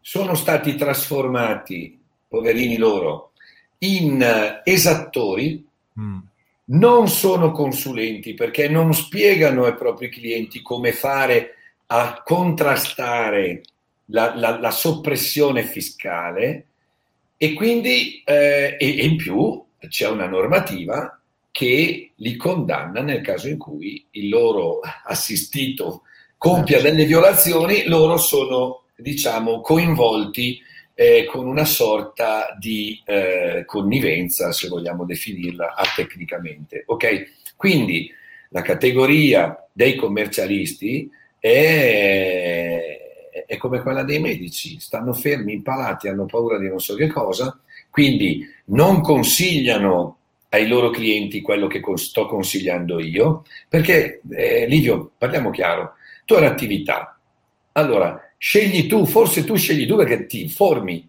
ma altrimenti cosa fai? Chiedi al commercialista. Certo. È lui che ti dice cosa devi fare. Ogni commercialista ha 10, 50, 100, 1000, 2000 clienti. Allora, io punto l'attenzione e il focus su di loro, perché sono loro che tacendo impediscono agli imprenditori di difendersi. Questo è il punto. E io eh, me, da mesi predico, dobbiamo fare una campagna, coinvolgere i commercialisti. Io nel mio lavoro ho rapporti con 3, 4, 5 commercialisti, li chiamo e mi dicono, eh, ma poi perdo i clienti. Ah, certo. Ah, perdo i clienti. Ah, beh, per, perché pensi che quando sono finite le partite IVA li ha messi tutti col culo per terra, 50 euro, e poi che clienti avrai? Avrai il maresciallo dei carabinieri, cliente? Avrai il prefetto, cliente? Avrai eh, il poliziotto? No, quelli non hanno bisogno del commercialista. Certo, certo, certo. Molto chiaro. Questa, questa, è cecità, eh? Questa è cecità. Cioè, voglio dire, vuol dire spararsi là. Grazie Nino, ancora una volta, molto chiaro, molto diretto. Fabio, dal punto di vista medico, la salute. E, e poi, eh, tra l'altro, ho raccolto un po' di domande, di commenti, alcuni, ecco, facevo riferimento no, a persone che spesso, eh, quando si collegano, commentano in maniera negativa, sono poi come dire, è curioso di, di proporvi questi commenti e, e, insieme magari dare una risposta. Però eh, Fabio, dal punto di vista medico, la gente ovviamente dice ma, ma, siamo sicuri io ho paura ci sono gli ospedali pieni eh, la gente continua a morire i contagi io ho paura ma siamo sicuri di quello che state dicendo c'è anche chi lo dice ovviamente in maniera invece ah non ho parole eh, non posso sentire una cosa così e bla bla bla bla da un punto di vista medico cosa possiamo fare secondo te cosa dobbiamo fare Posso, scusate, posso intervenire eh, di, sì. a gamba tesa? Eh. Eh, dovresti dire a quei signori di prendere la biciclettina, il telefonino, andare, mettere il naso, osservare e farsi un'opinione, considerando anche che c'è la fila di asintomatici positivi che col, con l'esito del tampone vanno a prendersi un posto letto, però non so, provi a vedere se ci sono morti in giro. Perché non ti lasciano entrare a vedere? Perché hanno chiuso fuori tutti i parenti? Per la contagiosità, ma se fosse così ci sarebbe le croce rosse che vanno avanti e indietro. C'è un video che vi facciamo vedere nel napoletano di uno che si è preso la briga di mettersi dietro a, a un'ambulanza, l'ha lasciata uscire sì, con le sirene spiegate, gli è andato dietro, l'hanno spenta, poi l'hanno riaccesa, sono rientrati, tutti bardati, viaggio turistico, ok? Ora mi taccio per sempre. No, è semplice, sì. quello che dicevo prima io, cioè la gente purtroppo ascolta il mainstream e beve a boccia quello che il mainstream dice.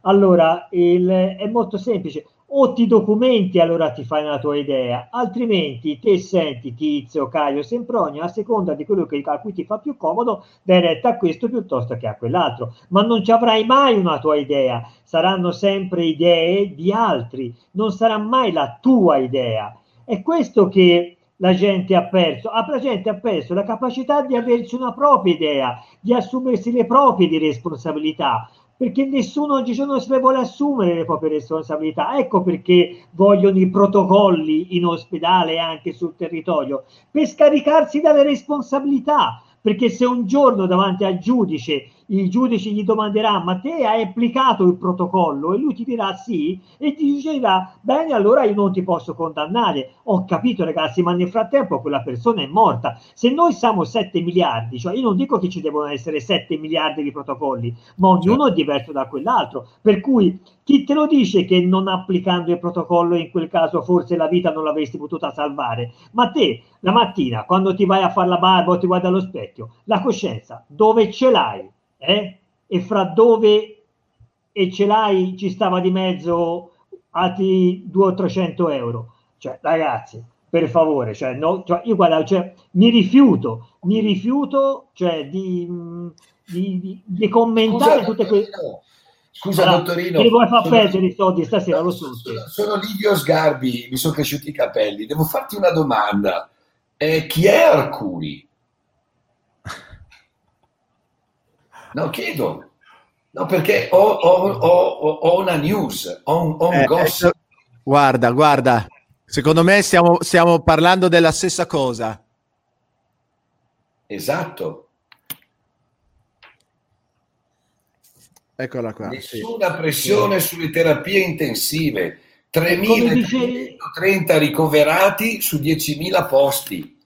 E Allora- come dicevi te prima, dicono tutto e ora iniziano a dire il contrario di tutto. No, no, ma Perché per sanno, rispondere- sanno che la terra, la terra gli sta cascando sotto i piedi, lo sanno, lo sanno perfettamente, ma non ci vuole pietà in questi casi, perché questa non è gente no, che ha no, rubato. però, scusa, Eh, scusa, eh, Fabio, non è per questo, è per rispondere alle domande di quelle persone Certo. che hanno fatto, cioè hanno, messo sul tavolo queste problematiche che per loro sono delle problematiche serie. Cioè, certo, metti certo. nei panni di chi ha subito questo- questa violenza psicologica e ha paura a mettere il naso fuori di casa. Non è codardia, non è ignoranza, è l'effetto letale di una, di una manipolazione da nazisti. Questa è la verità. Corretto, corretto. Eh, a, a me interessa per chi prima commentava eh, Gico, Gis, che dice io ho avuto parenti ricoverati, grande, come dire, grande compassione e, e- e dispiacere per chi sta male, per chi muore, ma sempre, questo non solo per il Covid, intendiamoci, per tutte le morti, per tutte le malattie, perché la sofferenza non si augura mai a nessuno e ovviamente e, non si può fare altro che essere vicino a persone che soffrono o che sono vicine a persone che Scusa soffrono. Livio, vorrei, chiedo scusa, vorrei fare una domanda a quel signore. Si ponga la domanda, chi li ha uccisi? Eh, eh, eh, lo so, ma di fatti lui, lui- lui o lei, adesso perché non capisco bene il nome, dice io ho paura, terrore, sono inca- una lei, e sono incazzata nera. E ha ragione. Io quando qualcuno mi dice, Nino e, e- e Fabio, quando qualcuno mi dice non hai rispetto per i morti, io dico guarda, ovviamente non me lo auguro, sono contento di non aver avuto nessuno morto, eh, intendiamoci.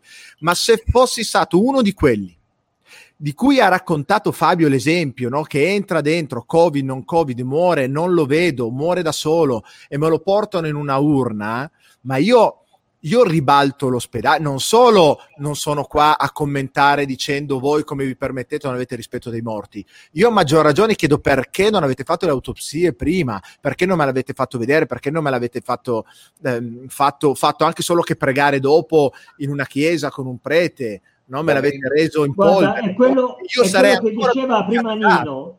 È quello che diceva prima Nino, cioè sono stati talmente abili che hanno messo gli uni contro gli altri. Cioè chi oggigiorno dice ma allora tutti questi ospedali sono pieni, siete voi che raccontate bugie, usano termini assurdi, negazionisti, Certo, complottisti, certo, lasciamo, aspettiamo un triste velo, ok, su questi termini, gente che non sa neanche quello, quello di, di cui si sta parlando, ok?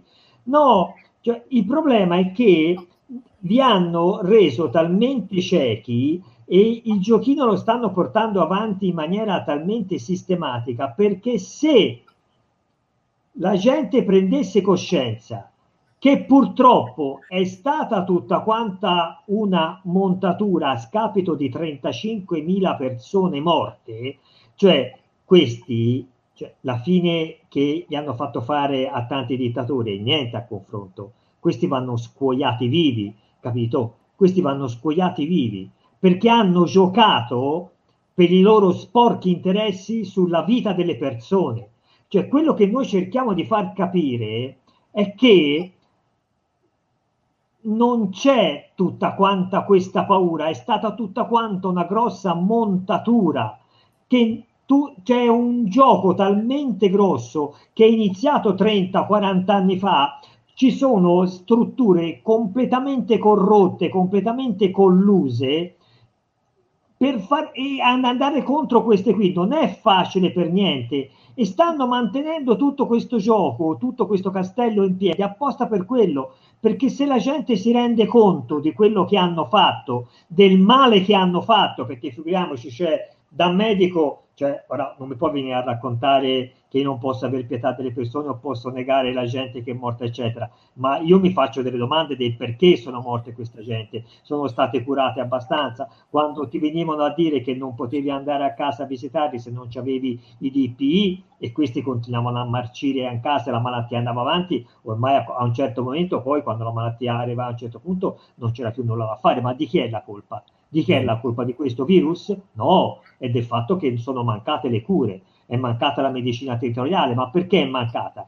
Perché voi, brutti bastardi, avete impedito alla medicina territoriale di fare il suo dovere, quello per la quale era stata da sempre pagata e per il quale noi abbiamo studiato. Capito qual è il problema? Il problema è tutto lì.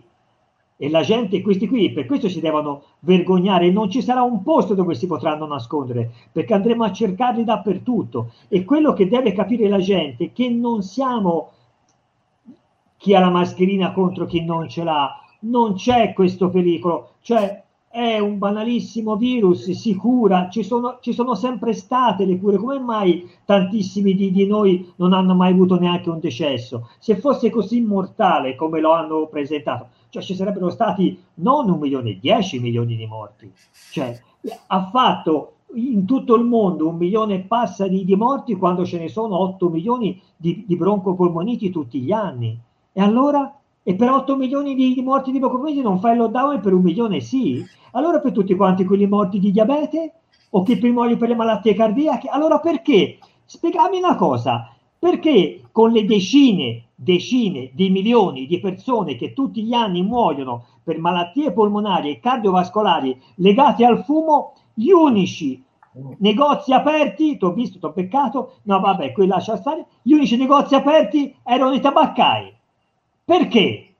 Allora, fai un bel lockdown. Allora, a questo punto, te mi vuoi mettere la mascherina perché pensi che io ti inquini? Te allora non azzardare neanche da qua a Dubai a fumare una sigaretta, perché te con quel fumo ammazzi me e puoi causarmi un cancro, ok? Uno a uno e palla al centro. Allora, facciamo un lockdown per tutti, nei confronti di tutti quanti quelli che fumano ok? O di tutti quanti quelli che vanno ai supermercati a imbottirsi di quei troiai eh, con, con, tutti quanti gli OGM o gli zuccheri, eccetera, e, e, e riempiono gli ospedali, perché questi riempiono veramente gli ospedali perché questa gente si ammala di cancro, di malattie cardiovascolari, eh, di, di, malattie polmonari, eccetera. Allora facciamo il lockdown anche per loro. Perché non è stato fatto questo? Perché non è stata mai detta neanche una parola sul rinforzo di difese immunitarie Bravo. invece che pensare Bravo. a un vaccino? Perché? Bravo. Perché? Ok, dai, allora cioè, mi, mi, mi, capisci bene? Cioè che no, no, no, non è tollerabile una cosa del genere. Allora bisogna che la gente impari a svegliarsi che la gente si svegli, ci vuole un risveglio delle coscienze qui, come dice Mariana Amici, ci vuole un risveglio delle coscienze, perché ecco, la, la gente ormai non è più capace di pensare, di ragionare. Assolutamente, eh, ecco, qualcuno, qualcuno, prima in chat mi criticava perché come ti arroghi il diritto di svegliare le persone ci va invece proprio un risveglio di coscienze e bisogna, l'unico modo, qualcuno diceva, ma quindi io non ci capisco più niente, avete ragione, ma noi stessi che facciamo questa cosa qua, siamo così, siamo più in confusione di voi, perché vi posso garantire eh, che io sto studiando, da sempre sono un appassionato di salute, quindi studio le vitamine, e, i micronutrienti e quant'altro, e più studio, più mi rendo conto che è un casino, più indago dentro sta cosa qua, più mi rendo conto che sono confuso.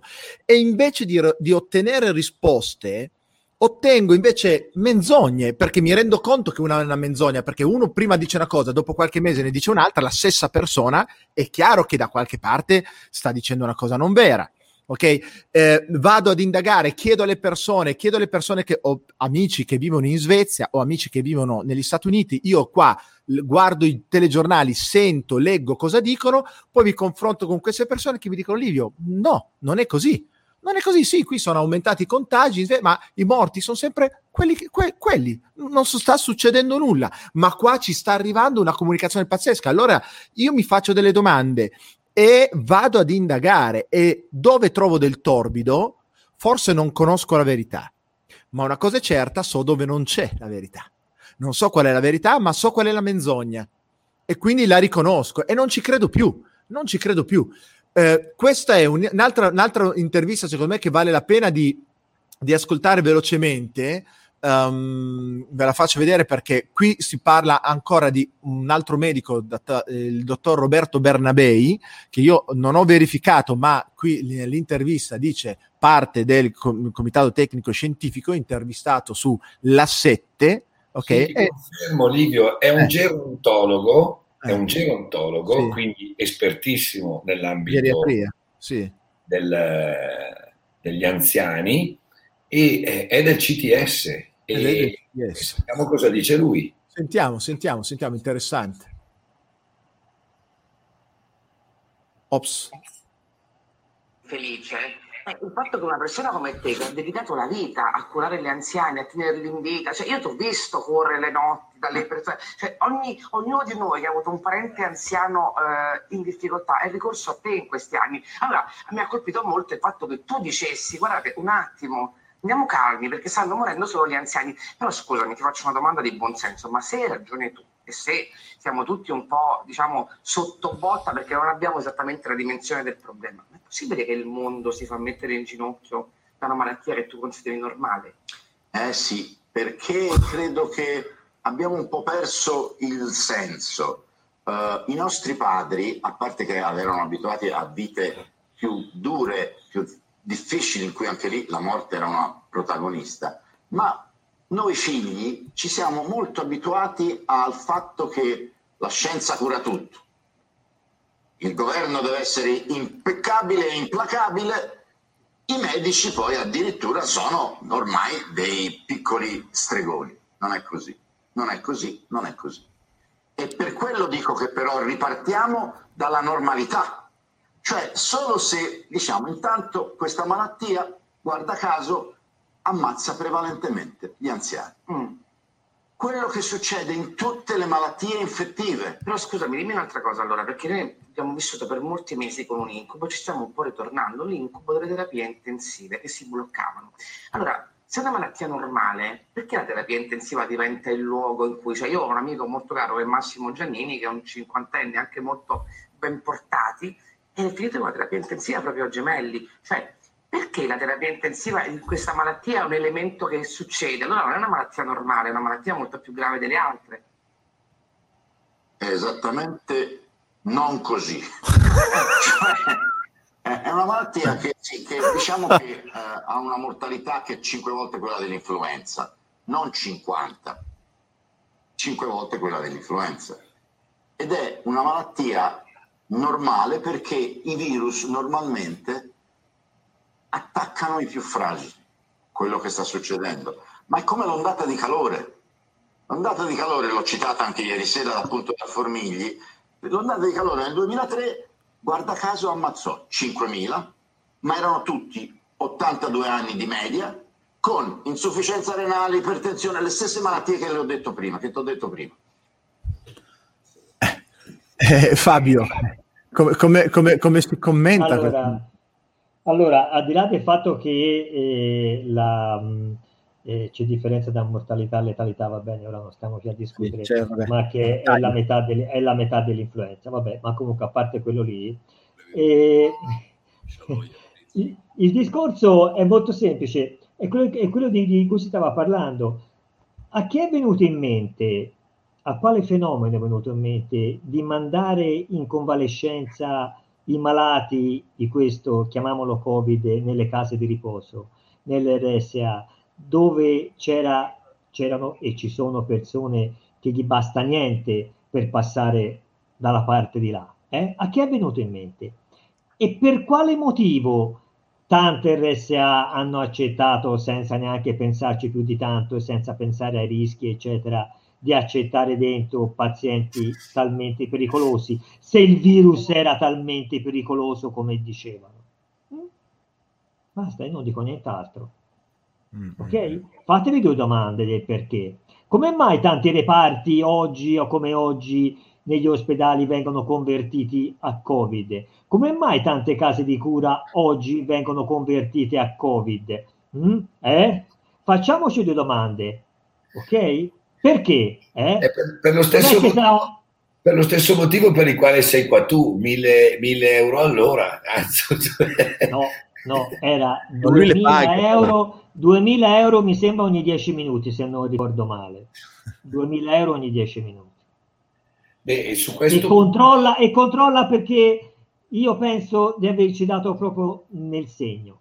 Su questo punto, eh, dati alla mano eh, che abbiamo ritrovato, ma che sono consultabili tranquillamente presso ogni nosocomio nelle amministrazioni, parliamo di 350 euro circa per il letto vuoto eh, nello stadio. Qu- Quali sono i tre stadi, Fabio? Dillo tu, dai, che io... Lieve.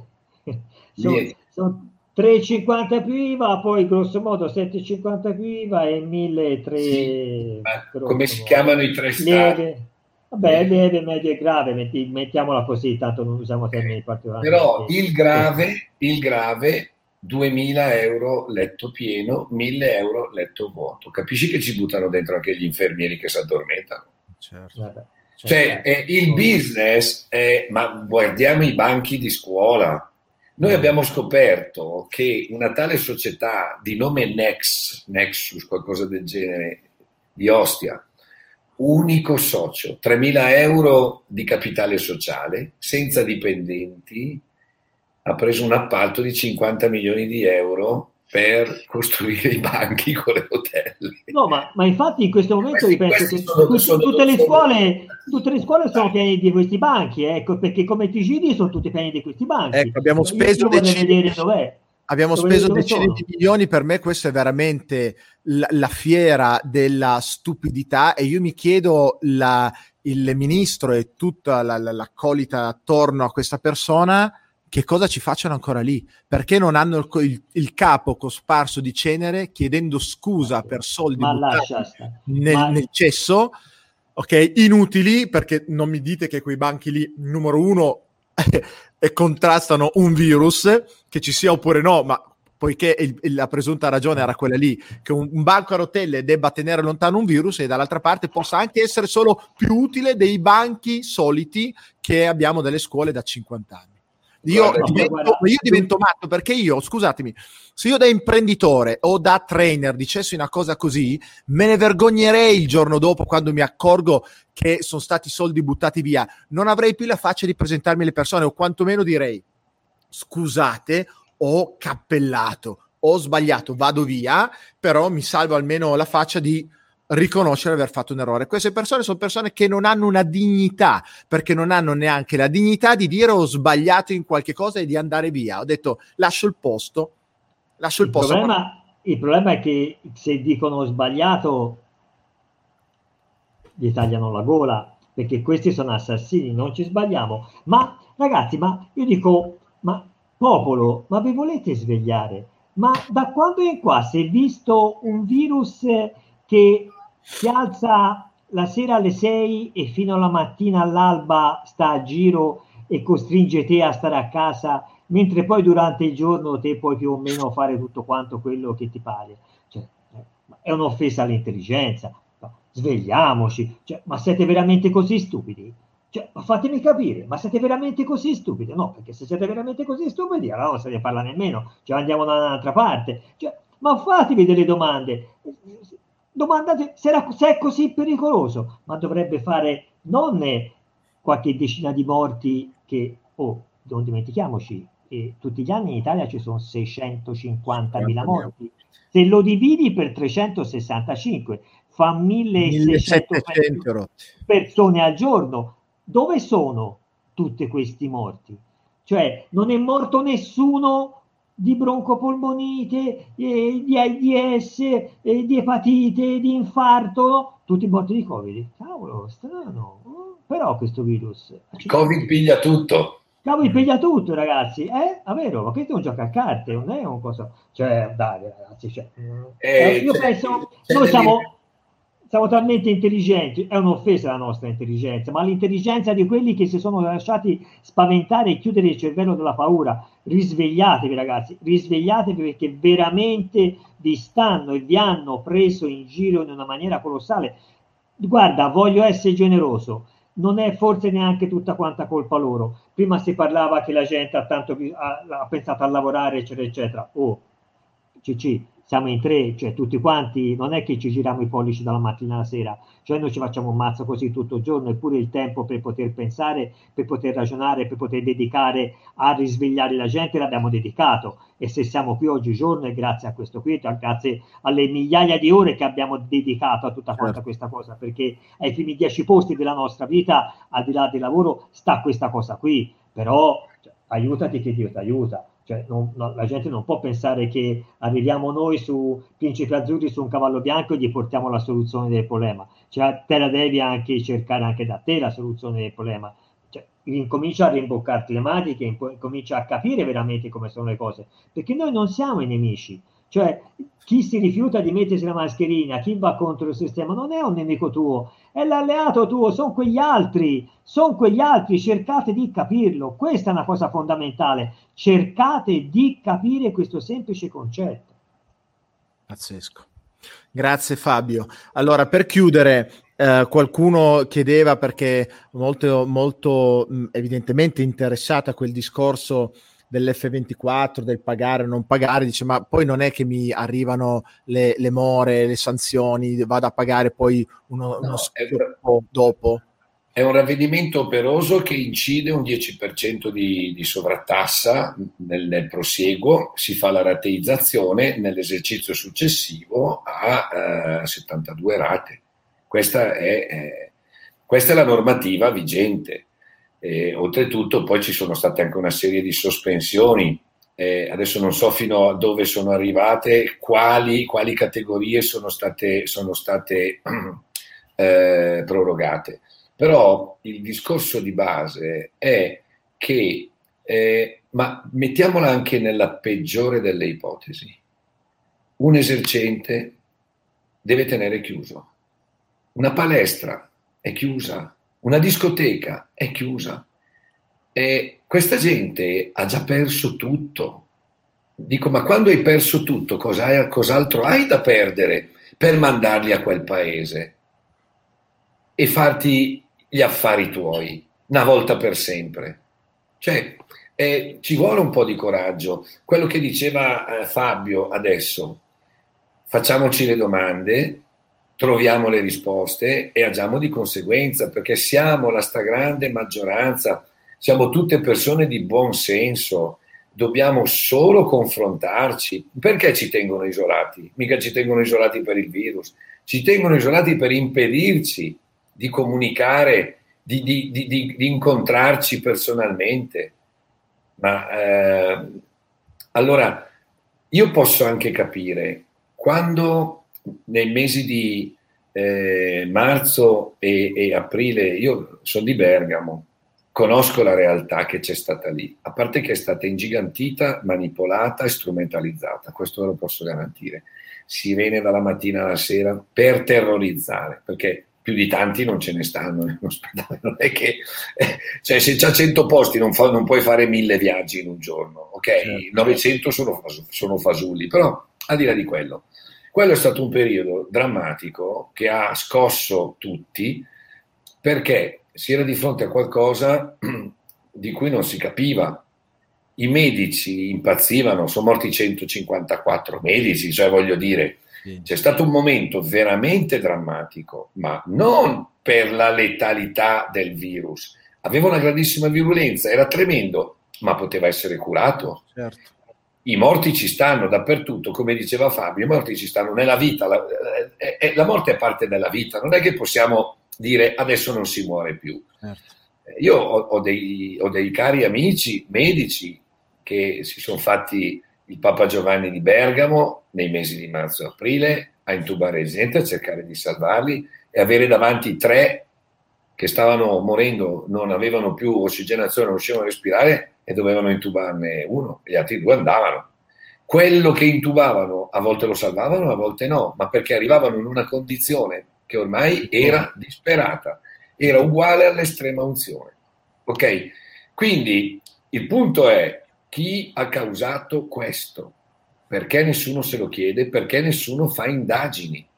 E lo sapete perché? Perché sono tutti complici, perché è un progetto, questa è la verità, che piaccia o non piaccia. Vedrete che ci sarà il giorno che tutto questo verrà scoperto come il vaso di Pandora, uscirà la verità, chi si giustificherà, chi scapperà e a noi rimarrà solo la memoria dei nostri morti e una grandissima presa per, quei, per i fondelli. Ecco, bella cosa. Allora, chiudo con questa, con questa cosa.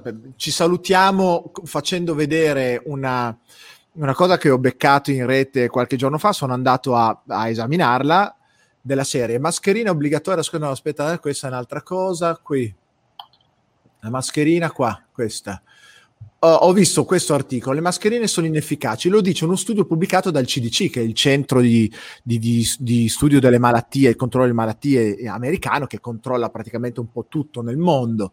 Bene, e que- praticamente cosa dice questo studio scientifico?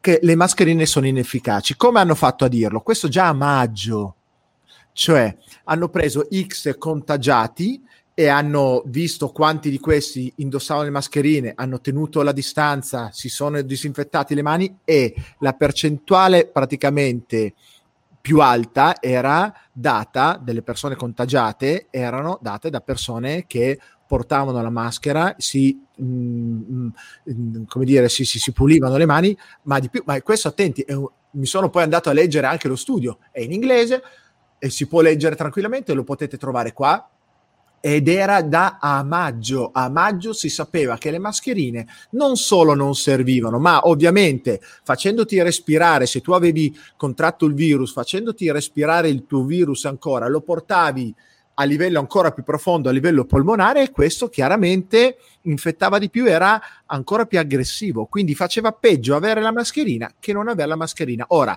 queste, questa, questo studio qua, ripeto, fatto evidentemente da persone autorevoli, Università di Hong Kong, concina autore della... Signori, era già a maggio, quindi l'ennesimo, eh, perché poi ci sono tanti altri, c'è il buon senso dei medici che sanno che vai in ipercapnia e quant'altro. Quindi eh, questo per dare un pochettino di pensiero razionale a quelle persone che hanno paura di dire ma no, ma forse mi fa bene tenere tenere la mascherina, signori, non è così. È una sana disobbedienza per quanto mi riguarda. È Facciamo una bella cosa. Entro in un luogo chiuso, me la metto per due minuti e poi esco, va bene? Ma se state all'aperto, o se state in macchina, o viaggiate in moto, o siete, o siete in bicicletta, o state camminando spedito, facendo addirittura sport, non vi azzardate a mettere quella mascherina lì, ma fidatevi. All'aperto si respira l'aria buona, state magari distanti dalle persone, non è buono, ma almeno chi ha paura lo tenete lì. Una buona disobbedienza è io mi rifiuto di indossare la mascherina all'aperto quando sono distante dalle altre persone. E se tutti quanti facessimo così, abbiamo magari l'accortezza di stare un po' distanti, ripeto, sempre per non esacerbare delle situazioni tra le persone, ma almeno non facciamoci del male e non ci umiliamo, perché è umiliante obbedire, chinare la testa di fronte ad un ordine, perché di fatto è un ordine, che è disumano, che è sciocco, stupido. Gli stessi scienziati ci dicono che le mascherine non servono. Uh, Walter Ricciardi l'ha detto, anche lui, dico lui perché semplicemente era un consulente dell'Istituto Superiore di Sanità, quindi assolutamente super mainstream che già dall'inizio diceva ma no serve per proteggere il campo operatorio eh, quando un medico opera ma quando un medico opera se ne cambierà ogni 20 minuti una cavolo non è che tiene sempre la stessa per ore e ore no c'ha gli assistenti che gliele cambiano. E, e, e, e poi serve a quello non serve per i virus ce l'hanno sempre detto. Ma oramai veramente sembriamo uso un brutto termine lobotomizzati non ragioniamo più e semplicemente ubbidiamo. Ecco è una cosa orrenda obbedire ad una regola che è disumana, che non ha fondamenta razionali e che ci fa del male, sia psicologicamente, umanamente, che ovviamente anche dal punto di vista fisico. Quindi per Guarda, dire... Tre, tre brevissime considerazioni. Prego. Allora, il discorso del e del campo operatorio, la mascherina del campo operatorio veniva fatta per evitare di inquinare il paziente perché si erano accorti certo. che dopo, nel 1800, dopo tanti interventi, il paziente può avere delle infezioni e loro non riuscivano a capire il perché. Ok? Ma nel, innanzitutto nella sala operatoria c'è aria, ehm, condizionata e forzata e a 18 gradi, per cui c'è un ricambio enorme, per cui non è la stessa cosa che c'è fuori eh, Certo. in primis. E poi in ogni caso quando si forma dell'umido dentro la mascherina questa viene cambiata perché l'umido è la base di partenza per ingerire una valanga di germi. Punto secondo, e come ti devi comportare co- come logica, eccetera, comportati come ti comportavi un anno fa. Te un anno fa, quando avevi il raffreddore, ti mettevi la mascherina? Non mi sembra. Eh? Ok? Allora, se la vuoi usare per rispetto quando sei in mezzo alla gente, va benissimo. Ma un anno fa, te, quando avevi il raffreddore e viaggiavi per la strada, casomai d'inverno, te cosa facevi? Facevi così con la mano per toglierti eh, l'umido dal naso e poi incontravi un tuo amico e gli davi anche la mano. Ma non è che dicevi non ti do la mano perché po- po- poco fa mi sono toccato il naso e tutto quanto umido.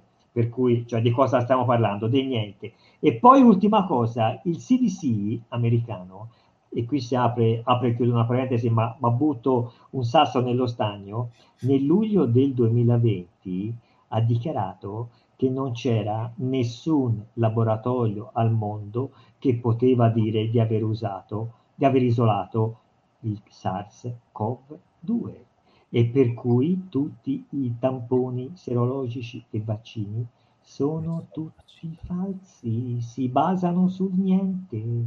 Studiate gente, studiate, andatevi a vedere questo documento del CDC del luglio del 2020, CDC è il massimo organismo sanitario a livello mondiale. Ora, se vogliamo dar ragioni a questi buffoni che ci sono in televisione, fate quello che vi pare, perché tanto se guardate il grande fratello e l'isola famosi dalla mattina alla sera, più di un tot, più di un tot non potete arrivare. Questo è poco ma sicuro, ma se volete veramente fare un minimo salto di qualità, ma un minimo, andate a studiarvi queste cose e fatevi non una, quelle 300 o 400 domande che forse qualche cosa vi insegna.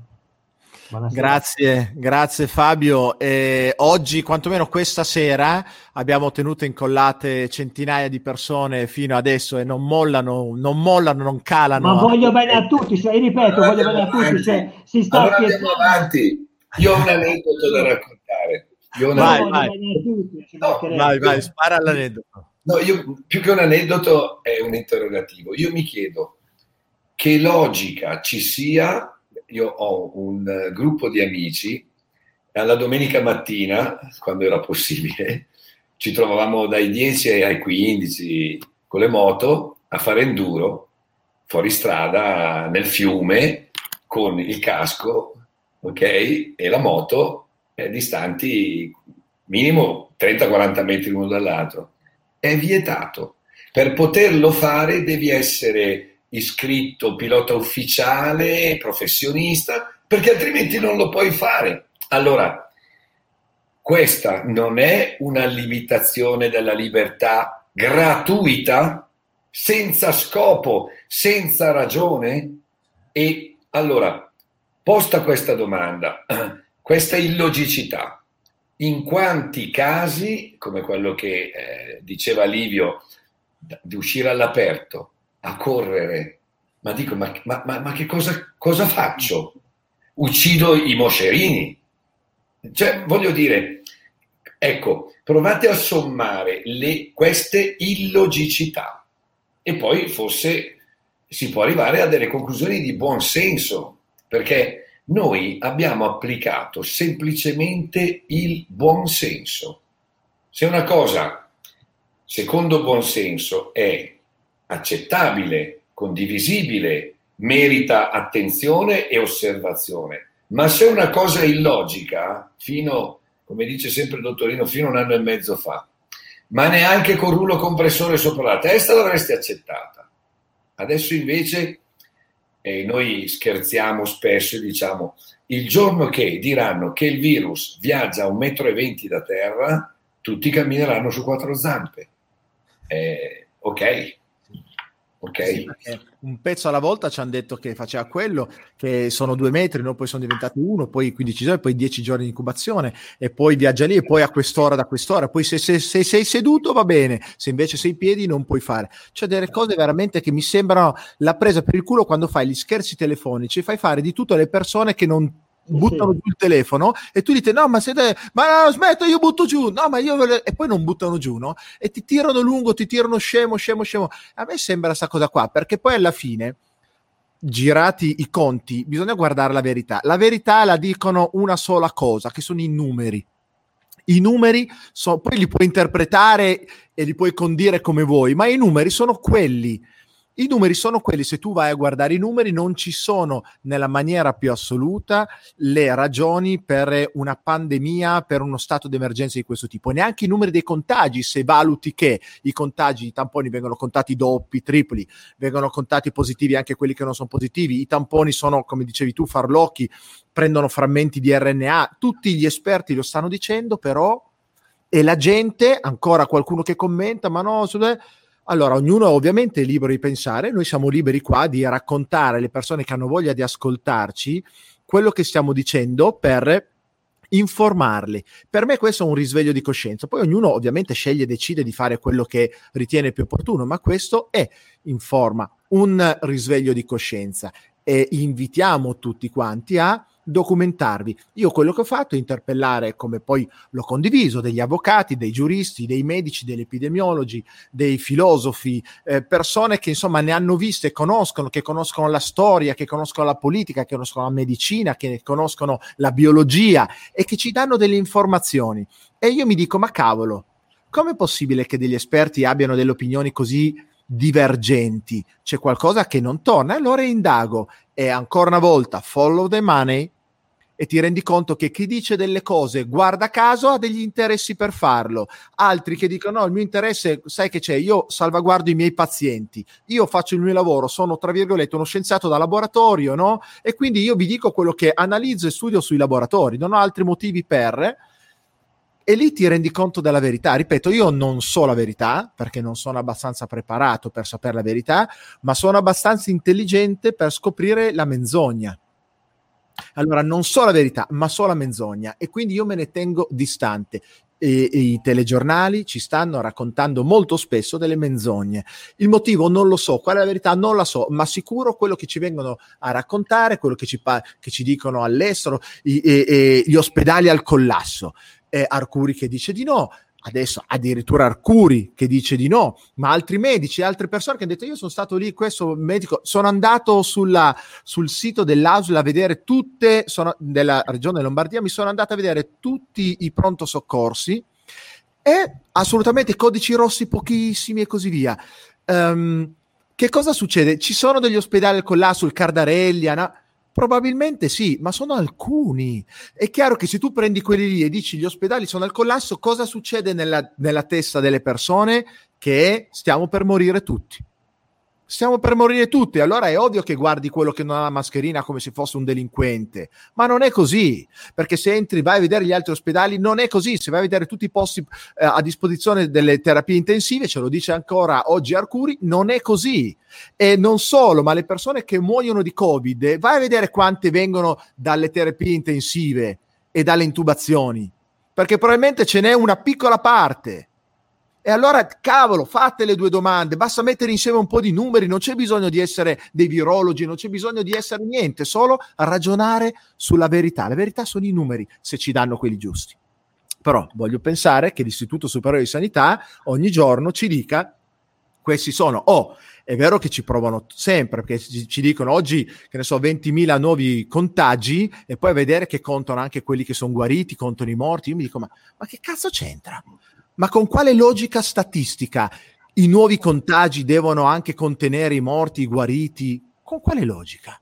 Spiegatecela, Fatti, fateci capire perché ci date questi numeri. Non viene fatto, fateci capire quante terapie intensive sono per Covid e quanti di quelli muoiono oppure no. Perché se i morti sono persone che arrivano in ospedale per ehm, che ne so, una, una, una, mancanza cardiaca, respiratoria, piuttosto che diabete o incidente ed erano positivi e quindi vanno conteggiati come Covid. Lo capisco questo, ma me lo devi dire affinché io sappia darmi una figura di cosa realmente sta accadendo. Non lo fanno e se non lo fanno nessuno mi toglie dalla testa che lo facciano con um, con scopo, cioè lo sanno, on purpose direbbero gli inglesi, cioè consapevoli di quello che stanno facendo, perché o sono ignoranti o sono consapevoli e ce lo stanno dicendo.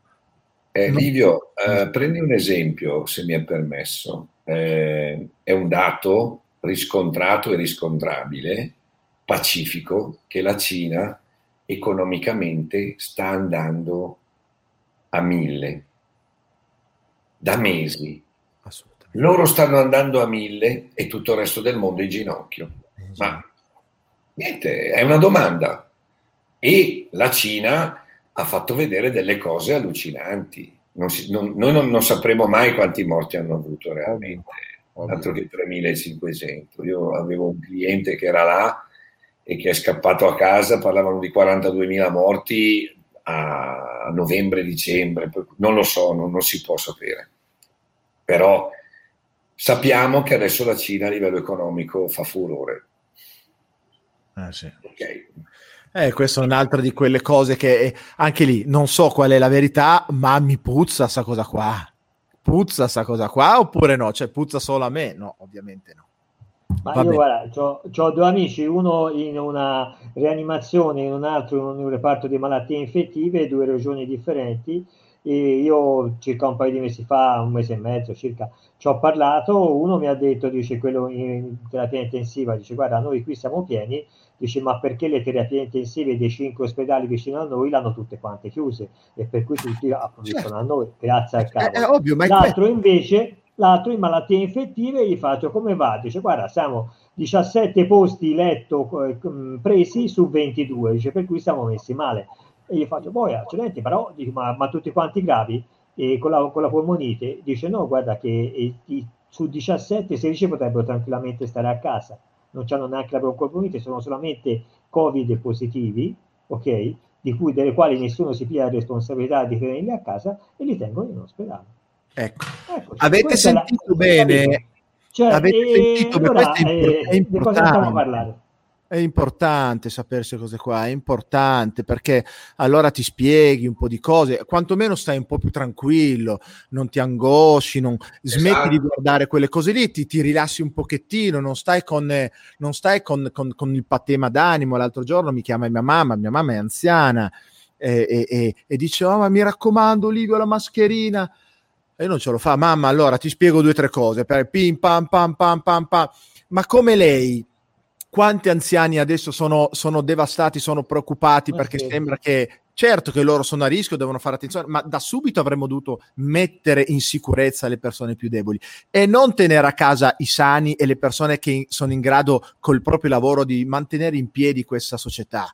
Loro devono continuare a lavorare, i bambini, ma mandateli a... Ma teniamo in sicurezza questi anziani, prepariamo, prepariamo, un protocollo di cura per i nostri anziani, per le persone che in qualche modo sono più deboli, non solo gli anziani, magari persone che hanno delle patologie, che hanno, sono immunodepressi e quant'altro, mettiamo in sicurezza queste persone e continuiamo a vivere. Ma io che sono un cretino, non sono un medico, non sono un politico, ci arrivo su queste cose. Ora mi chiedo, ma perché loro non hanno fatto questo? Ma perché non l'hanno fatto in tutto il mondo? E allora mi dico, un'altra domanda, non so la verità, ma conosco le menzogne vuoi che nessuno abbia pensato a fare questo? Sì, ci ha pensato la Svezia. E di fatti la Svezia ha molti meno morti, eh, ma sono in meno, non diciamo cagate, perché la densità popolativa di, di, di, di, Stoccolma e delle altre città è superiore a quella di Bergamo, quindi non diciamo cavolate, non è quello, non è quello, ma una. E gli altri, l'Argentina, otto mesi di lockdown. Ecco, io o c'è una grande isteria e ipnosi collettiva, cosa che non escludo, ripeto, non so la verità, ma mi faccio delle domande, oppure c'è un grande disegno. Vi lascio con questa cosa qua perché abbiamo aperto con questa cosa, chiudiamo con questo disegno, con l'idea di rimanere svegli e da qua, per quanto mi riguarda, io sostengo vostra, il vostro comitato perché si sta battendo per diritti che sono di tutti, quindi non solo i vostri. È molto bello che dei professionisti non sappiamo se avete ragione oppure no, ma è ragionevole quello che dite, molto di più rispetto a quello che ci viene detto da altre parti. Io da libero cittadino dico io sostengo chi quantomeno si batte per la libertà. A chi dice, e io adesso qui metto dentro il mondo politico nel suo insieme, so che sto facendo un grande calderone, non è per tutti così, perché ci saranno anche sicuramente politici invece rispettosi, rispettabili e sinceri e onesti, ma per quanto mi riguarda alla politica non gliene è mai fregato un cacchio dei vecchi, li ha lasciati mh, mm, mm, a, a, ai fatti loro, ha tolto risorse alla sanità e adesso tutto, son, tutto di colpo si sono svegliati che gli interessa invece proteggerli così tanto che rinchiude tutti per proteggere loro. In realtà poi gli manda gli infettati nell'RSA, però vabbè, sono sai, quei dettagli che sfuggono un po' la comprensione. Mi faccio le domande e dico, non mi fido di queste persone, mi fido più persone, di persone come voi che mettono la propria professionalità al servizio della comunità per aiutarli in un momento buio per fronteggiare questo momento. Quindi invito in realtà anche tutti ad andare sul loro sito a sostenere dall'economicamente al non. Io mie, i, i miei eh, 150 euro che ho, che ho ahimè, eh, ehm, detto in parolacce ve le verserò sappiate nelle, nelle, immagino che si possano fare dei versamenti al, al comitato sì? stai parlando con me? sì, cioè si può, si può fare questo? non lo so è, è una scusami non ti seguivo no. Stavo eh, dicendo che, che, che, che, seguo e sostengo quello che sto facendo perché... perché ma scusa, rispondi tu Fabio, che sei, sei del direttivo. Eh, certo, io ho finito certo. le goccine, ormai sono a fondo corsa, dalle 5 di stamattina non gliela faccio più, scusatemi. Allora, sì, farò, farò, il mio, farò, il mio versamento di 150 euro, sono le mie tre parole al vostro, al vostro... Sansone, sei un sostenitore. No, allora, eh, se dobbiamo parlare di soldi, manca il nostro cassiere, tesoriere. No, allora, eh, il tesseramento è 20 euro, eh, poi c'è il promotore che è 100 e oltre i 150 il sostenitore.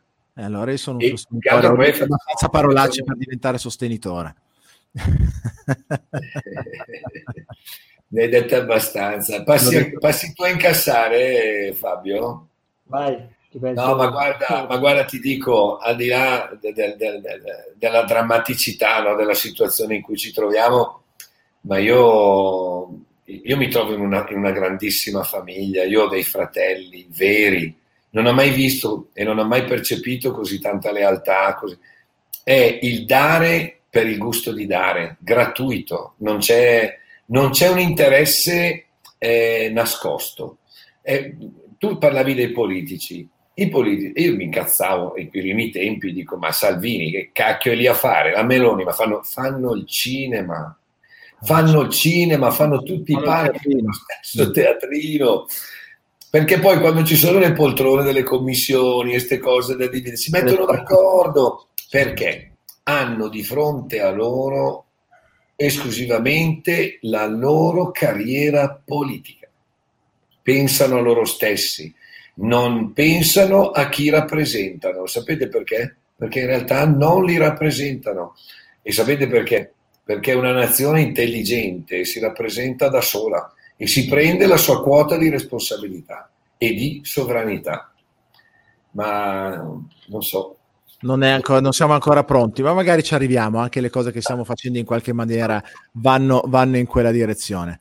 Signori, abbiamo, eh, eh, dovete sapere che nei messaggi prima di iniziare la diretta Nino mi ha detto, senti ma è confermato perché sono stanco, vengo da una giornata, ho detto guarda sì, abbiamo già fatto l'hype, il lancio e tutto, guarda se sei stanco facciamo una quarantina di minuti. Lui generosamente mi ha detto ma no dai, facciamo pure un'oretta. Bene, abbiamo fatto due ore e dieci.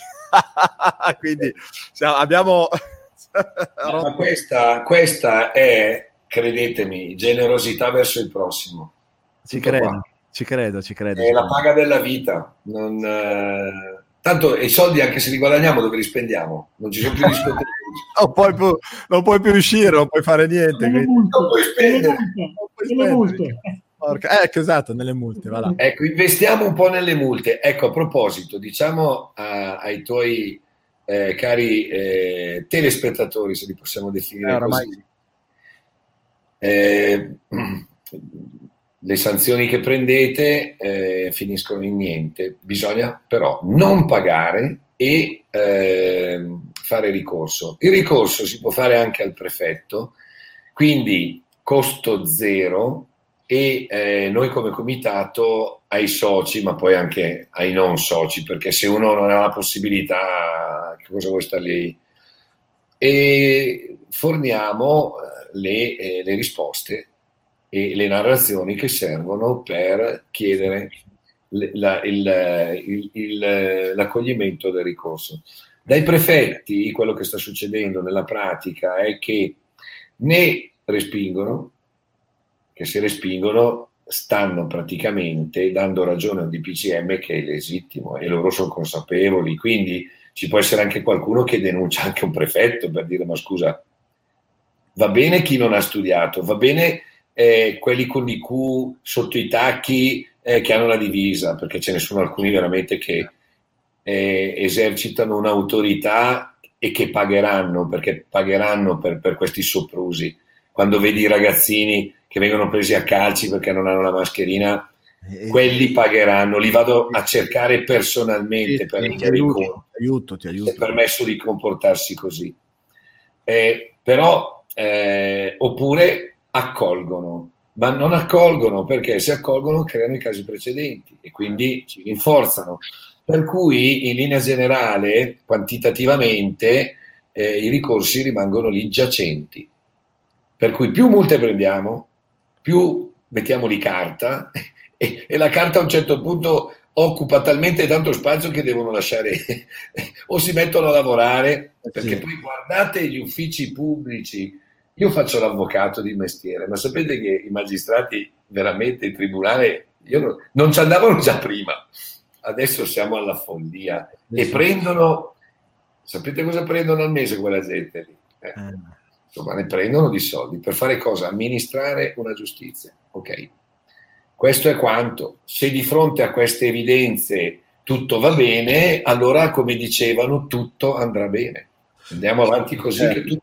Nino, Nino ultimissima domanda che se non te la faccio guai, passo guai. Un, un, un caro amico mi chiede, senti, ma è vero, l'ho notato io, forse sbaglio, il linguaggio dei DPCM leggermente cambiato della serie, parlano adesso di fortemente raccomandato fuori usare la maschera e così via, oppure solo l'ho preso io ma non c'entra niente? Se sì, è fatto con qualche scopo particolare?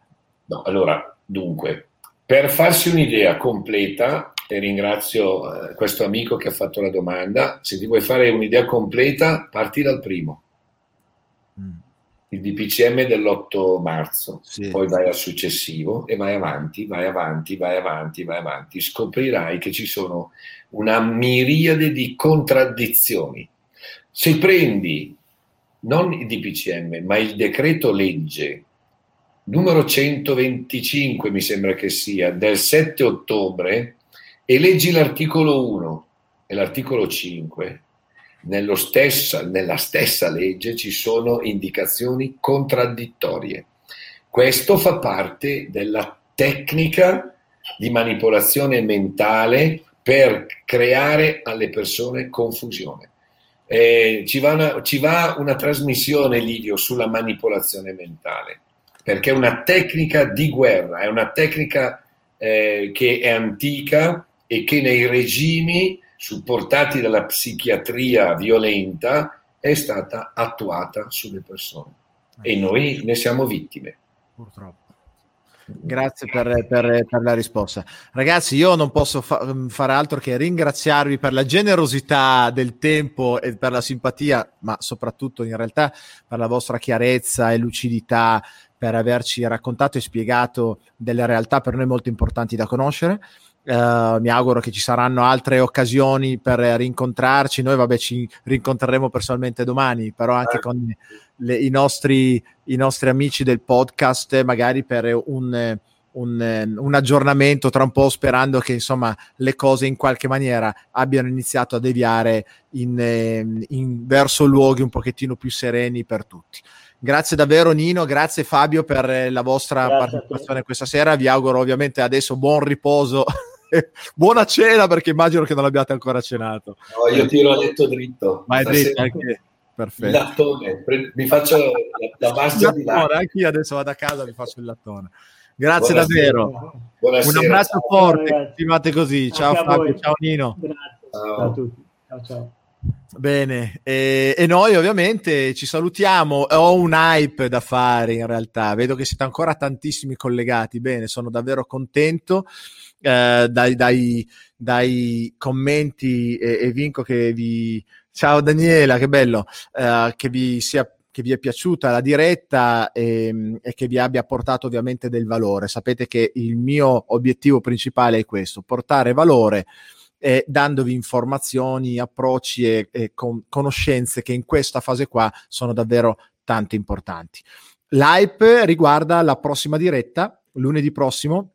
Abbiamo già uh, definito chi verrà come ospite. Saltiamo un po', parliamo sempre comunque di Covid perché c'entra molto quello che, di cui ci parlerà il prossimo ospite, che è una persona che stimo tantissimo, che ho avuto modo di avere come ospite al Beautiful Day, un evento che faccio ogni anno. Lui è Igor Sibaldi, è autore di tantissimi libri ed è un, uno speaker fantastico, non so come definirlo, è un teologo, un filosofo, è, un, è una persona che detta come la direi un amico caro ne sa un botto e ci parlerà, io gli chiederò in modo particolare perché questo momento in cui sta avvenendo quella che lui definisce una speciazione vera e propria e ci racconterà di che cosa è la speciazione, quando è iniziata e come il momento attuale in realtà stia definendo un un, eh, un, avvento proprio di questo tipo. E, ehm, vi invito ovviamente a segnarvi già la data, a invitare amici a sedervi nel divano